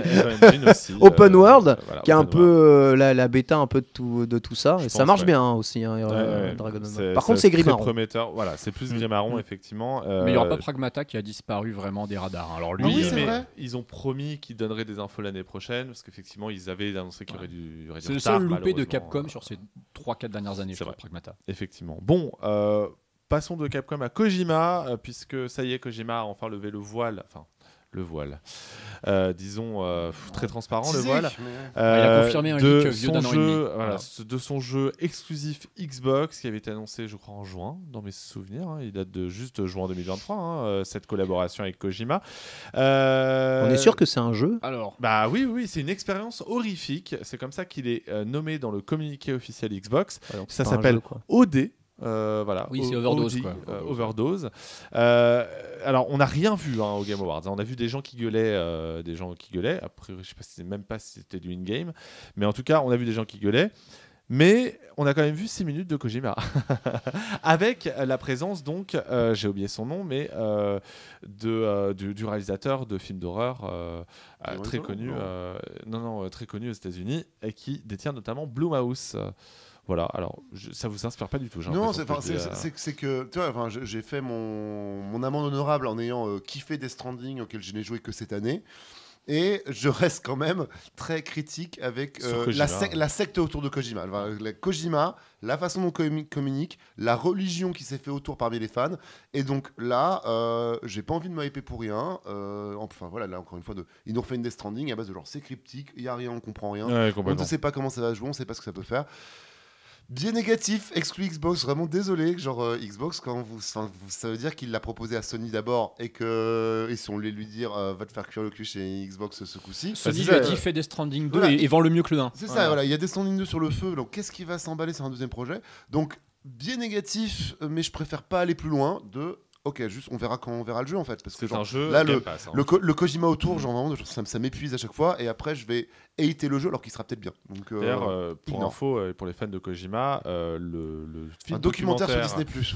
réalisé Ah ouais. euh, par Kojima sur Kojima. Hein Ah bah, autant, Oui, oui. hein, on n'est jamais mieux servi Ah, par évidemment. Euh, le, le, Sur euh, Kojima Plus. sortira, sortira sur, sur Disney Plus effectivement. euh, Voilà, c'est que le, le mec a quand même fait la tournée plateforme et arrive à le vendre au, au plus cher chez Disney. Enfin, Kojima, il écrirait un bouquin, il ferait la préface lui-même. C'est ça sûr. qui est un truc de. Quoi qu'il a Complètement. peut-être faire par Geoff Keighley, à la rigueur. Ah, Mais, euh. Mais C'est abusé. L'autobiographie idéologique Il a auto-réalisé son, son propre Son documentaire et il l'a vendu à Disney. Il est très fort, Kojima. Il est très fort. Il a réussi à créer un énorme culte de la personnalité. Mais ça veut dire autour de qu'il parle anglais. Hein. Mais non, mais Koji- Kojima, Il fait semblant de pas parler anglais. vraiment. Ko- Kojima écrit anglais, ça c'est sûr et certain. Il comprend très bien l'anglais. Par contre, oui, c'est une bille quand il s'agit de le parler. Et en Comme fait, je pense qu'il a, trop- il a un ego tellement énorme que il a pas envie que ça se voit qu'il parle mal anglais. Oui, c'est ça. c'est ça. Je pense que ça euh, participe Donc au quand il, quand il discute avec Geoff, avec Mads Mikkelsen, avec Norman Reedus, ça passe parce que c'est ses potes et ils vont pas aller le Mais révéler. c'est pas vois. face caméra. ouais. C'est ça, mais il va, il va jamais faire ça face caméra. En parlant euh, de reveal, il y a eu le gameplay de Hellblade Senua's Saga, qui est donc le deuxième épisode de Hellblade, Gameplay, euh, qui était avant une exclusivité PlayStation 4. T'es vraiment Pour rappel, gameplay Euh, hein T'es vraiment sûr que c'est du gameplay? C'est du gameplay. Ça ressemble, ouais, oui. ouais, Ouais, ouais. oui, C'est oui. un- en tout cas, c'est annoncé comme tel. Après, moi, je, je choisis de croire à Microsoft pour Après, le coup. hein. c'est vrai que c'est le jeu le plus euh, PlayStation Studio de Microsoft de très loin. C'est ça, Euh, mais surtout, c'est probablement, et je l'espère pour lui, le, la, la claque visuelle de la fin de l'année prochaine sur Xbox. aussi. Voilà. J'espère aussi. C'est une claque visuelle, c'est encore c'est un jeu gris marron encore quoi. C'est Oui. ça le problème. Oui, hein. mais en fait, le truc, c'est que c'est aussi tout le, tout le travail sur le son, sur la motion capture qui est Oui. hyper impressionnante. Je veux dire, Ninja Theory, ils font un boulot de dingue sur la motion capture de Hellblade. Donc, euh, le, le- honnêtement, moi, je l'attends. Ça, ça reste En une fait- de mes grosses attentes de l'an prochain. Je vais, je vais dire un truc osé. Je pense que c'est le jeu qui peut me faire racheter une Xbox Series X. Hmm. Ce serait l'occasion. Ouais. Et le Game Pass, bien sûr, en plus. Et, c'est dans le et- Game et Pass. sur- et surtout, ça peut être le jeu qui va me filer ce que j'attends de Sony depuis deux ans. T'as pas un PC Si, mais il n'est pas branché sur ma tour, il n'est pas en 4K. Euh, sur ma télé, il n'est pas en 4K du tout en fait, mon, mon PC. Ah ouais, donc toi, tu voudrais profiter Moi, les jeux, en- les jeux auxquels je joue 4K. sur mon PC sont en 1080p et une claque comme ça, j'ai envie de jouer dans mon salon avec ma barre de son sur un écran 4K. Bon, euh, en tout cas, il est annoncé pour l'année prochaine. Ça s'est s- Enfin, je peux même pas dire ça parce que ça se trouve, il sera repoussé. Mais en tout cas, voilà, il y a enfin une date, c'est 2024, ça reste maigre, mais c'est déjà J'appelle ça. ça une date, toi. Euh, bah, Moi, j'appelle ça une année. J'appelle ça une note d'intention. En tout cas, c'est une promesse. Euh, on espère qu'ils la tiendront parce que le jeu, ça a été le premier jeu annoncé, toujours pas sorti. hein. Passons, euh, bah, en fait, finalement, à la, tr- la plus grosse annonce de ces Game Awards, euh, qui avait certes euh, leaké il y a quelques années déjà, c'est Marvel's Blade, euh, qui a été annoncé chez Arkane Lyon, donc chez Bethesda. Euh, D'ailleurs, assez étrange ce, trailer parce qu'il n'y a pas eu de- Enfin, ça n'a pas été formalisé sur console Xbox, euh, c'est ça qui m'a le plus gêné. Il y a un petit doute, il laisse. Mais Tom. Anderson euh, s'est chargé de confirmer a priori l'information. C'est bien une activité Xbox et PC, donc. Euh, Arkane Lyon qui commence seulement le développement euh, de Marvel's Blade, donc vraiment en partenariat avec, avec Marvel. Espérons-le que le jeu sortira en même temps que le film euh, euh, qui est prévu pour 2027 dans mes souvenirs. Ah Ah ouais. Ah ouais, si tard. Eh oui, repoussé parce qu'il y a eu un. Ils ont foutu à la- poubelle le scénario d'origine. Bref, c'est un peu le Marvel, quoi, hein, euh, actuellement. Euh, bon, c'est surprenant parce que je, je voyais mal Arkane sur un jeu à à- sur une aussi grosse licence que Marvel et donc Blade. Et en même temps, ils ont expliqué que c'est vraiment eux qui sont allés le Ah proposer ouais, à Marvel, qu'ils ont kiffé, que c'est un vrai kiff, euh, Bah, une vraie ouf. rencontre artistique. Blade ah en ouais, de ouf. Ah, moi, ouais, j'imagine de ouf sur Blade. S'il y a bien une licence Marvel sur laquelle j'ai mené, c'est Blade. Bien sûr, mais ça, tu vois, jusqu'à présent, ils ont, ils ont fait profiter de licences originales. Donc, est-ce que c'est aussi pas un. Auquel euh, personne n'a joué, parce qu'à un moment, il faut Voilà, se parce que raconter. c'est pas vrai. C'est pas Bethesda qui a dit les gars, en fait, vous êtes bien sympa, mais bon, euh, Deathloop, ok, euh, les joueurs euh, étaient, étaient conquis, ceux qui ont joué, mais en fait, c'est pas bien vendu. Euh, le, le, euh, ne parlons même pas de Dishonored qui a été un tous les four. tous cette les licence. jeux des studios Bethesda. Est-ce que Bethesda s'est pas dit, les gars, en fait, ok, bon, Arkane Lyon, vous êtes respecté dans l'industrie, machin, mais à un moment donné, il faut vendre. Voilà. Non, mais là, c'est là, là, c'est vraiment, je trouve, que c'est la, la bonne, euh, la bonne triangulation entre un studio hype, un- une licence qui existe et qui est quand même facile, avec un, un parti pris visuel qui va être assez évident. Euh, les mecs vont pouvoir mettre leur sauce en restant sur un. Ils ont annoncé, ça va être leur premier jeu à la troisième personne depuis euh, des siècles. Euh, que ça sera, troisième mais c'est ça sera la troisième personne. Oh, ultra Euh, un de espèce de, Arkane de- là-dessus, de- moi. de pari futuriste un peu open world machin. Enfin, J'adore. tu vois, je, je- je- ça s'imagine bien, genre, de, ok, vous reprenez le level design et les idées d'un Dishonored, mais avec une grosse licence, avec leur talent, en virant un petit peu les idées qui marchaient plus sur. Enfin, ça peut s'équilibrer, vraiment, de, sur le papier, ça peut le faire, ce qui est déjà pas le cas de tout ce qu'on a vu euh, dans ces Game Awards. En tout cas, le développement, je le disais, vient tout juste de commencer, donc ça sera pas avant au moins 3 ans, euh, au mieux 4 ans euh, ou 5 ans au pire. Passons à l'ultime point de, cette, de ce bilan des Game Awards, c'est évidemment le, la- la- le sacrement de Baldur's Gate 3 euh, en tant que jeu de l'année. Ça y est, euh, alors certes les développeurs ont eu le droit à 2 minutes 15 euh, pour euh, remercier les gens, mais néanmoins ça montre que un jeu de ce genre-là, très de niche, peut s'attirer les faveurs du public, que ce soit en termes de vente ou même en termes de prix. Le jeu a raflé d'autres prix hein, d'ailleurs, hein, euh, a raison.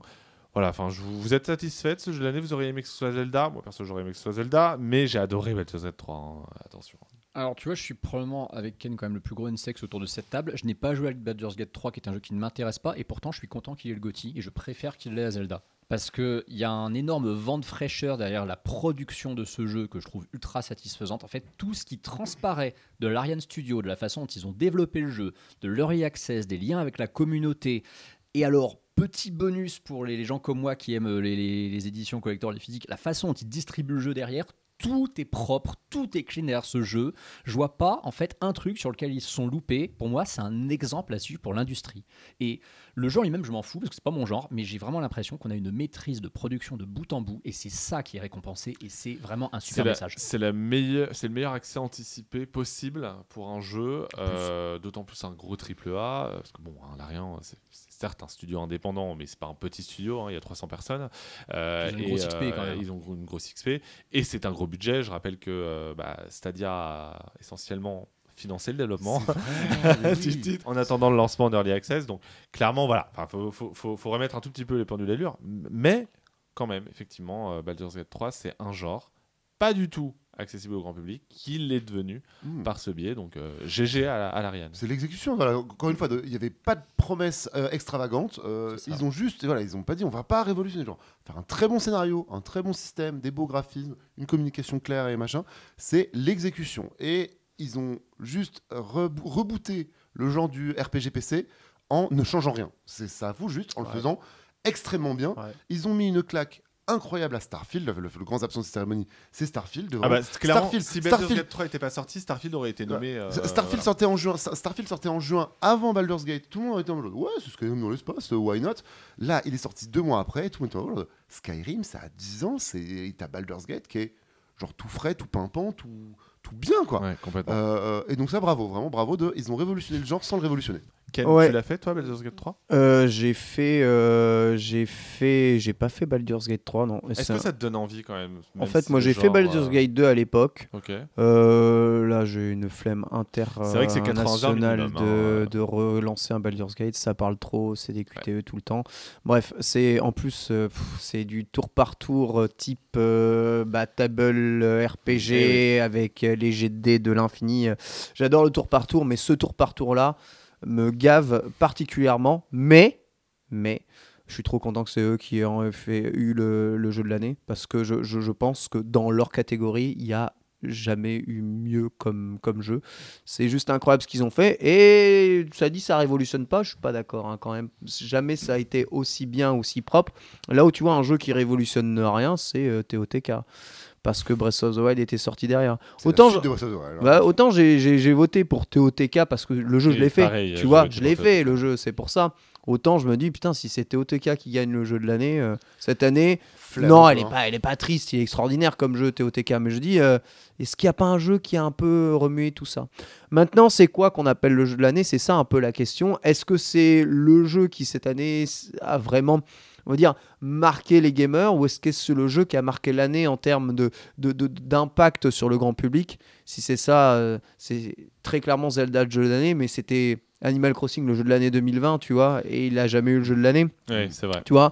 Euh, si c'est le jeu qui a été, on va dire, le, le- mieux produit, euh, le, le- artistiquement le, le meilleur, oui, c'est très clairement Baldur's Gate, je, je pense, qui, euh, qui, mérite, qui mérite sa place.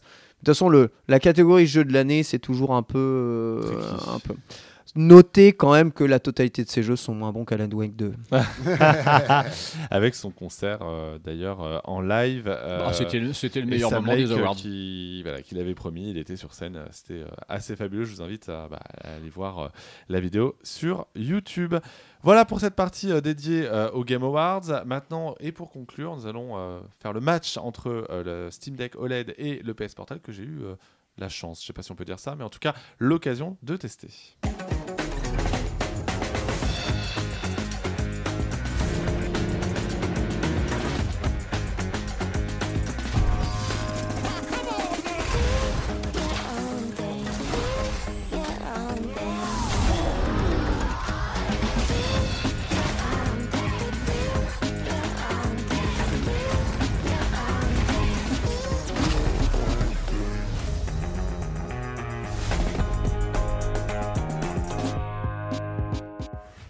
Il est temps de faire un petit match en cette fin d'année entre euh, deux consoles. Vraiment, vous ne me voyez pas faire les guillemets, mais imaginez que je mets les guillemets. Sylvain fait les guillemets. entre euh, les deux consoles portables de cette fin d'année qui sont donc euh, le Steam Deck OLED et euh, le PS Portal. Euh, j'ai eu l'occasion de les tester. Je me suis acheté le Steam Deck OLED euh, voilà, pour, parce que j'attendais cette version OLED avec grande impatience. Je pense que depuis que j'ai la Switch OLED, clairement, je ne peux plus faire sans le OLED. Ah, c'est comme la fibre. hein. Voilà, et c'est vrai que le Steam Deck OLED, bah, j'avais de légers doutes au moment de l'acheter, parce que c'est quand même 600 balles, euh, en me disant est-ce que je vais vraiment l'utiliser? Honnêtement, là j'ai eu une semaine de vacances la semaine dernière, je Ouais. n'ai fait que ça pendant une semaine. Alors certes, aidé par la trilogie Mass Effect euh, sur le xCloud, mais en fait je me suis rendu compte à quel point le choix de Steam de passer par euh, un noyau Linux, enfin en tout cas un OS Linux, offre de possibilités. J'ai pu installer des émulateurs qui fonctionnent parfaitement bien, mais Bien quand je vous dis parfaitement bien, c'est parfaitement bien. On peut vraiment tout customiser, donc du coup, il n'y a pas de problème, on va dire, de compatibilité avec la manette, etc. Euh, J'ai aussi, euh, que ce soit d'ailleurs des émulateurs euh, Switch, des émulateurs GameCube, Wii U, etc. Enfin, c'est vraiment, tout a été pensé pour. Il y a un émulateur Steam Deck, Steam Deck Emu, enfin Deck Emu, ça s'appelle, qui prend en compte notamment sur Wii U euh, le fait qu'il y ait un deuxième écran. Voilà, euh, enfin Ah. vraiment, enfin Ah ils ouais. ont pensé à tout. Euh, tous les jeux ne sont pas possibles en 60 FPS sur Wii U, on sait pourquoi, blablabla machin. Et là, la Switch 2, du coup. Euh, hein Et là, la Switch 2. Ça allait la Switch 2, mais c'est très, honnêtement, c'est très impressionnant. Euh, et en même temps, bah, j'ai aussi installé le xCloud. Microsoft propose une fonctionnalité, enfin en tout cas un tuto officiel. Euh, faut passer par Internet Explorer, pardon, par Edge, excusez-moi. Ok, boomer. Par Edge, donc c'est un peu fastidieux, je ne vous le cache pas, c'est pas moi qui l'ai fait, c'est mon copain, mais euh, pour le coup, c'est faisable. Et une fois que c'est fait, ça fonctionne parfaitement. Vraiment, je ne joue qu'à ça. Il suffit de demander à ton copain qui est vendu à la Fnac. euh, Voilà, vous pouvez, euh, je peux vous louer euh, directement mon copain. Bon, c'est un petit peu cher, mais toujours moins cher que l'abonnement xCloud. Mais voilà, en tout cas, c'est c'est vraiment très impressionnant en fait de se rendre compte à quel point la console a de possibilités parce que c'est vrai que niveau puissance c'est pas c'est pas la rogalaille euh, voilà. Mais le fait est que on peut vraiment faire tout ce qu'on veut tout ce qu'on voudrait faire en fait sur une console de ce type là je pense notamment à Das par exemple qui euh, lui a une console faite pour l'émulation. Euh, mec, prends-toi le Steam Deck OLED parce que tu as à la fois la qualité d'écran et en même temps toutes les autres possibilités et notamment le fait de pouvoir accéder à sa bibliothèque La, Steam. la prise en main, ça va. Je me rappelle avoir lu des commentaires de prise en main, pas. euh, c'est pas euh, une ergonomie Nintendo, euh, la prise Alors, en main non plus. C'est pas une ergonomie Nintendo. Pour autant que ce soit les boutons ou les joysticks sont de meilleure qualité que les Joy-Con, certains diront ça n'est pas, dur. Elle est un peu lourde. Voilà, c'est euh, c'est le, c'est le défaut, un peu épaisse aussi. un peu donc, épaisse. euh, Lourd, lourd, ça va. Tu nous l'as fait passer tout à l'heure et en vrai, j'étais étonné. Je Mais- m'attendais à, à un- un- à une Game Gear, toi, un peu quand même. hein, Même moi qui ai des grandes mains, je trouve ça gros et lourd quand même. Oui, elle est. En fait, le truc c'est qu'elle est très épaisse, donc euh, c'est un peu le côté. euh, ouais, si vous y jouez, c'est euh, dans votre canapé ou Mm. vous pouvez ou dans votre lit, où vous pouvez la poser sur vos genoux, par exemple. Euh, Mm.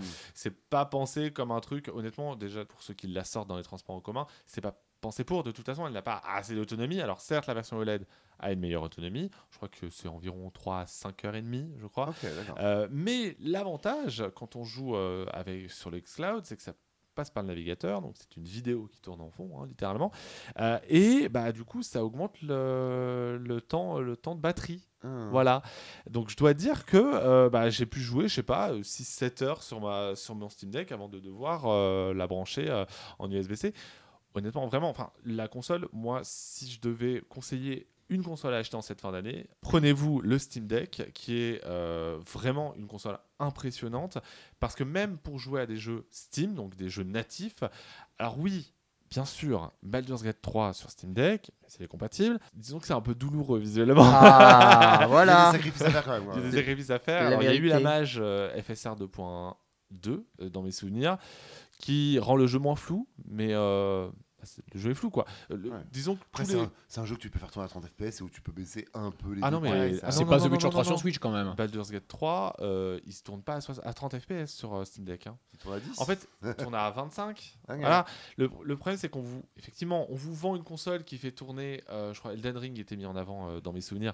Mm. Euh, alors oui, Elden Ring tourne, mais c'est pas non plus the, the version. Enfin, ça ne la remplace pas un PC ouais. gamer. Mm. Ça ne, voilà. Euh, clairement, achetez-vous une PS5 euh, si vous voulez pas mettre euh, le prix d'un PC gamer. Mais clairement, non, ça ne remplacera jamais votre, votre PC gamer. Non, mais un Rogali, lui, il le fait.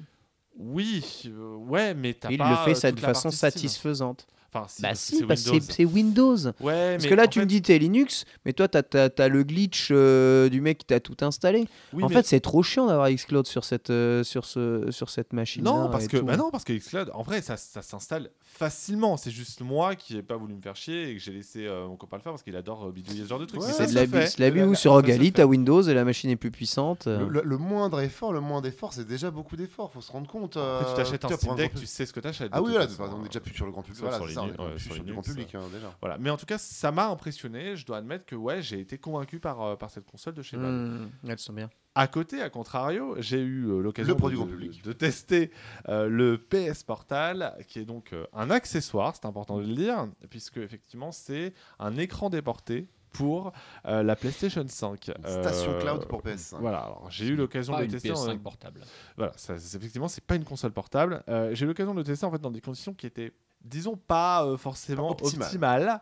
Euh, À la plage avec du soleil euh, Non, c'était euh, avec un Wi-Fi qui était pas euh, d'une qualité folle. Mais du coup, ça m'a permis de tester la console, enfin, pardon, l'accessoire euh, en 5G. Euh, donc déjà, j'ai été assez impressionné parce que, en fait, oui, la, le- la console met un peu plus de temps à booter euh, sur, le, sur le PS Portal.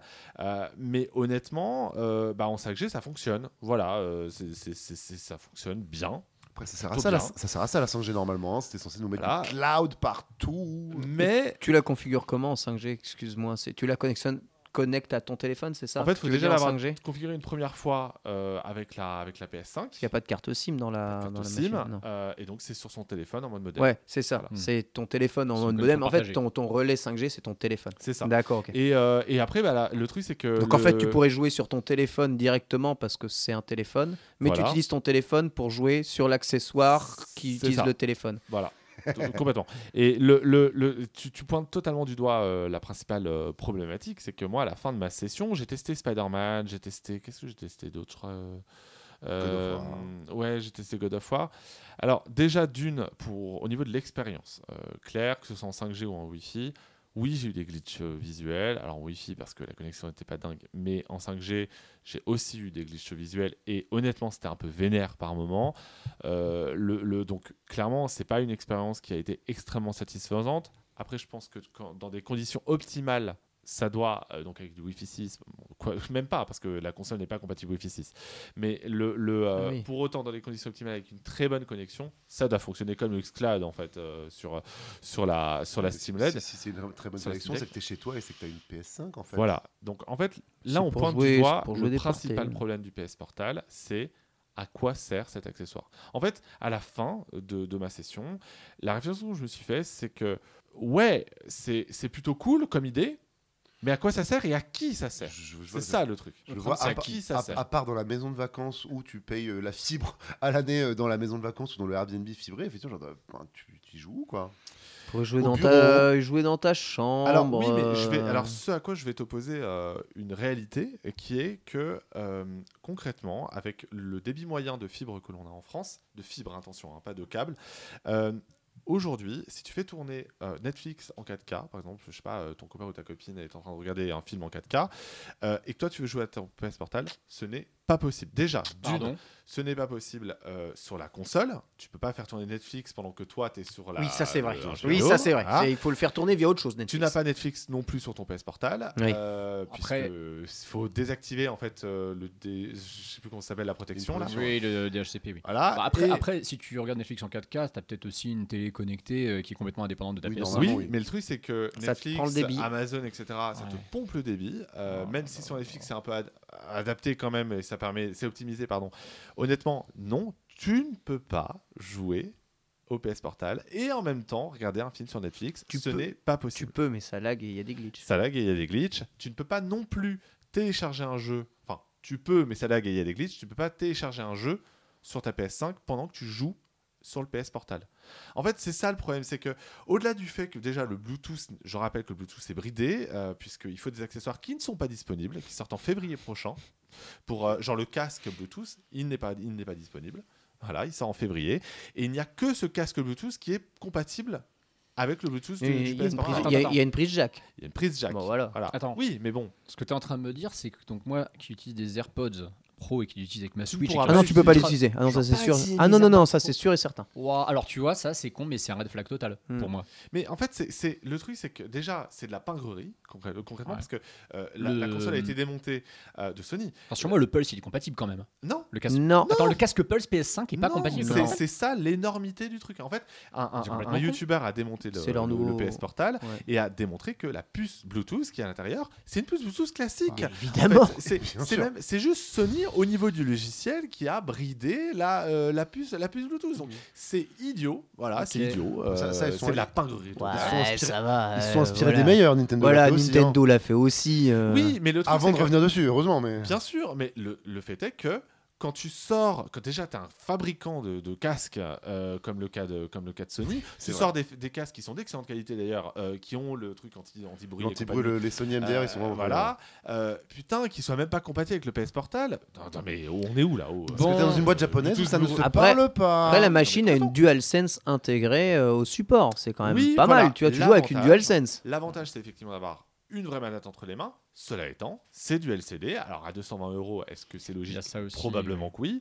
Euh, mais le fait est quand même que. Alors, voilà, cher, je- 220 je euros. regardais le test d'hygiène qui est absolument scandaleux. D'ailleurs, le test d'hygiène, j'ai jamais vu un test aussi mal foutu de ma vie. Vraiment, il ne- le gars est trop fan du truc, mais il montre des, des séquences de gameplay avec le PS Portal qui glitch, mais pour lui, c'est génial. Enfin, à un moment donné, vraiment, le, le fait aussi, quand il, quand- il explique aussi, euh, le gars d'hygiène, que euh, les problèmes, le, le fait que le Bluetooth ne soit pas euh, interopérable avec euh, l'ensemble des appareils Bluetooth, pour lui, c'est pas un problème. Genre, il dit non, mais voilà, on- bon, il y a juste ça, mais c'est pas un souci. T'es là, t'es mais putain, non, je suis désolé, pour moi, ne déjà, règle pas tes comptes, Sylvain. Est-ce Non, qu'on n'est mais- pas sur une V1 qui est volontairement privée de plein de features pour avoir beaucoup de retours euh, utilisateurs, sachant que c'est un truc un peu de niche, hein, puisqu'on sait même pas à qui ça se destine, pour vendu- améliorer le produit après Il est vendu que sur le PlayStation Store. Alors non, non, d'ailleurs. non, non, il est, il est vendu, euh, vend il est vendu à Micromania, chez, chez eBay Games, chez euh, Best Buy, etc. Ah ouais. Je t'avoue que là, j'ai envie de dire à mes parents, s'ils écoutent le podcast, revoyez peut-être le cadeau de Noël que je vous ai demandé de m'offrir. hein. Et puis surtout, il y a une chose, tu, fais bien de parler euh, de cadeau de Noël parce que, en fait, oui, effectivement, euh, Sony a un peu changé ses fusil d'épaule au niveau du marketing parce qu'au début, ils l'ont annoncé. Je pense qu'il y a eu un bug de la part des gens qui ont cru que c'était une console portable. Donc, ils ont un peu modifié leur approche euh, marketing. Ils ont ajouté sur la boîte, il y a bien une mention accessoire PS5, mais c'est écrit en petit et en limite transparent. Donc, je pense qu'à Noël, le nombre de drames, bon, j'exagère, qu'il va y avoir parce que les gens vont, les parents vont réellement penser que c'est une console portable. euh, ça, ça va être vénère euh, parce Ouais. que clairement ça n'est pas assez visible sur la, la- la boîte de la console. Le euh, au-delà de ça, je vais revenir à ce que dit Antistar. Moi, à la fin de la session, déjà, je me suis dit qui a validé ça chez Sony Ça doit être le fils du patron qui doit être. euh, J'exagère, mais ça doit être le fils du patron qui doit être, à la tête du projet et qu'on a validé en mode bon, euh, vas-y. Ce qui explique le fait est que c'est pas compatible au niveau du Bluetooth, etc. euh, qui est de la pingrerie ici et là. Le, le, et surtout, à la fin, je me suis dit, ça s'adresse à qui? Moi, si, on, si Sony me l'avait filé, voilà, parce qu'ils ont fait à pas mal d'influenceurs, euh, si Sony me l'avait filé gratuitement, j'en aurais trouvé une utilité très probablement, voilà, euh, parce qu'effectivement, tu as la manette PS5 qui est de bonne Ouais. qualité et c'est cool. Mais euh, le, le, le- qui va mettre 220 euros là-dedans et à qui se destine cette console? C'est la vraie question que je me suis posée à la fin. C'est pareil, moi aussi, c'est un truc qui me tentait bien. Euh, Je me suis dit, tiens, peut-être que Sony va me l'envoyer. Moi, Parce que moi, il y a des jeux que je ferais bien dessus. Tu vois, je pense à un Persona 3 Reload qui est exclu next-gen, qui n'arrive pas sur Switch et qui est un jeu qui va me bouffer un temps pas possible. Je vais clairement pas y jouer que sur ma télé. Je vais être Ouais. content d'y jouer, en... surtout que c'est pas un jeu trop gourmand. Mais c'est un cas particulier. Est-ce que j'ai vraiment envie de mettre 220 balles effectivement dans un accessoire qui va me permettre de jouer à un jeu sur l'année Oui, je te 2024 rappelle que tu peux utiliser ton téléphone. hein, si si Oui, si, tu as le PlayStation euh, Plus euh, et que tu es partenaire PlayStation Plus, alors je sais plus à partir de quelle euh, Ah, j'ai version, le, je comprends j'ai plus le rien Plus Premium, je l'ai. Voilà, si tu l'as, tu as accès à leur cloud. hein. Mm. Donc tu peux streamer ces jeux déjà sur ton téléphone. Et Ouais. si tu veux brancher une manette DualSense sur ton téléphone, il n'y a aucun problème. hein. C'est 100% compatible en Bluetooth ce coup-ci. Non, c'est une tablette Android pas de gamme avec une DualSense euh, soudée dessus. Et on voilà. rappelle effectivement que vous ne pouvez pas accéder au Wi-Fi des hôtels, notamment. euh, ou, Oui, euh, alors ça, c'est sûr. Celui de McDonald's parce qu'il n'y a pas de portail. En C'est- fait, il faut un portail, il faut un portail internet. Voilà. Il n'y a pas de navigateur Alors, intégré. En fait, il n'y a, rien y a intégré. Voilà. Vous n'avez pas non plus, vous ne pouvez pas non plus déporter Netflix dessus. Vous ne pouvez pas. Bon, bref. En fait, Après- tout a été fait pour Oh, éviter que les gens euh, de- utilisent euh, le xCloud sur cette Voilà, c'est ça. C'est Voilà. juste un support pour jouer euh, eh bien, en cloud à, ta console PlayStation qui doit rester allumée. Il y a une utilité à cette euh, machine. Voilà. C'est laquelle? Bah, ça sera On quand elle sera hackée. Voilà. Une fois que c'est une tablette Android avec une DualSense euh, à 220 balles. En vrai, c'est la même chose que le Logitech du cul là, qu'ils ont euh. sorti euh, récemment. Euh, en vrai, petit hack du support, on ouvre le système et le Bluetooth il est débloqué, ça fonctionne. Et ensuite, on peut Xcloud et faire tous les clouds dessus. Et on- même avec le processeur, il y a moyen de mettre sûrement des émulateurs dessus avec une partition Android à la con. Voilà, c'est ça l'u- l'utilité de la machine. Euh, attendre, euh, attendre de la craquer. à Forza Horizon 5 à la DualSense. Voilà. Vous, vous euh, alors, Le meilleur des déjà deux mondes. possible. C'est par ailleurs déjà Oui, possible hein, euh, sur, Sur. PC. Ouais, alors Ouais. c'est pas évident quand même. hein. Les jeux, franchement, les jeux Game Pass et jeux Microsoft Studio à la DualSense, c'est compliqué Non, mais sur, sur PC. Steam, en fait, il y a, en fait, c'est juste la version Game Pass qui est Ouais, parfois. sur euh, Steam, voilà, mieux. mais effectivement, en tout cas, sur, sur PC, c'est possible. Voilà pour euh, mon avis euh, sur le PS Portal. Euh, honnêtement, ma- voilà, je, je ne peux pas conseiller cet accessoire. Pour moi, il y a trop de, de problèmes à, à déplorer. Trop cher mises à jour peuvent néanmoins corriger certains. Mm. Certains trucs, je pense notamment bah, où sont les jeux euh, dispo sur le cloud gaming euh, de PS3 et compagnie, euh, et le Bluetooth. Je pense que ça peut, ça peut, ça peut donner quelque chose. Voilà euh, pour ce podcast euh, en compagnie de notre très cher Ken Bogard. Merci Ken d'avoir euh, participé. Merci à vous. Merci Ken d'être venu nous voir. Merci Ken. Et mais surtout merci à Antistar et à Alvin pour euh, ce beau cadeau de fin d'année. C'est vrai pour cette- cette belle année ensemble euh, qui se termine. Euh, hâte de vous retrouver euh, l'année prochaine. Et euh, retrouvez-moi sur tous les réseaux sociaux. Mais oui, Alvinstic. Alvin Stick effectivement euh, qui est en plein boulot en ce moment d'ailleurs parce que Ça bosse dur là, cette fin d'année là, ça bosse dur. On part en. Asie bientôt, mais. euh, Tout à fait. Antistar, mon cher Antistar, toi de ton côté, euh, toujours sur, Ça sur bosse Twitch aussi, et, sur, et sur Nintendo. Beaucoup sur Twitch, sur Nintendo, effectivement, euh, qu'on va enregistrer d'ailleurs après ce podcast, hein, littéralement. Exactement. Bah ouais, les Nintendo, n'oubliez pas. Bon, de toute façon, j'imagine que euh, vous le connaissez euh, davantage que Manette à 3, mais en tout cas, Nintendo, c'est toujours disponible, y compris sur Patreon. L'émission Nintendo par excellence avec euh, toute l'équipe, euh, notamment euh, Bitel, euh, Antistar donc et Ken. Je vous fais des gros bisous. Je vous souhaite une excellente euh, fin d'année et je vous donne rendez-vous l'année prochaine pour la suite de Manette à 3 et un nouveau boulot pour moi puisque je quitte Téléloisirs pour Oh. BFM TV. Oh. Ciao à Incroyable. tous. Très bonne fête.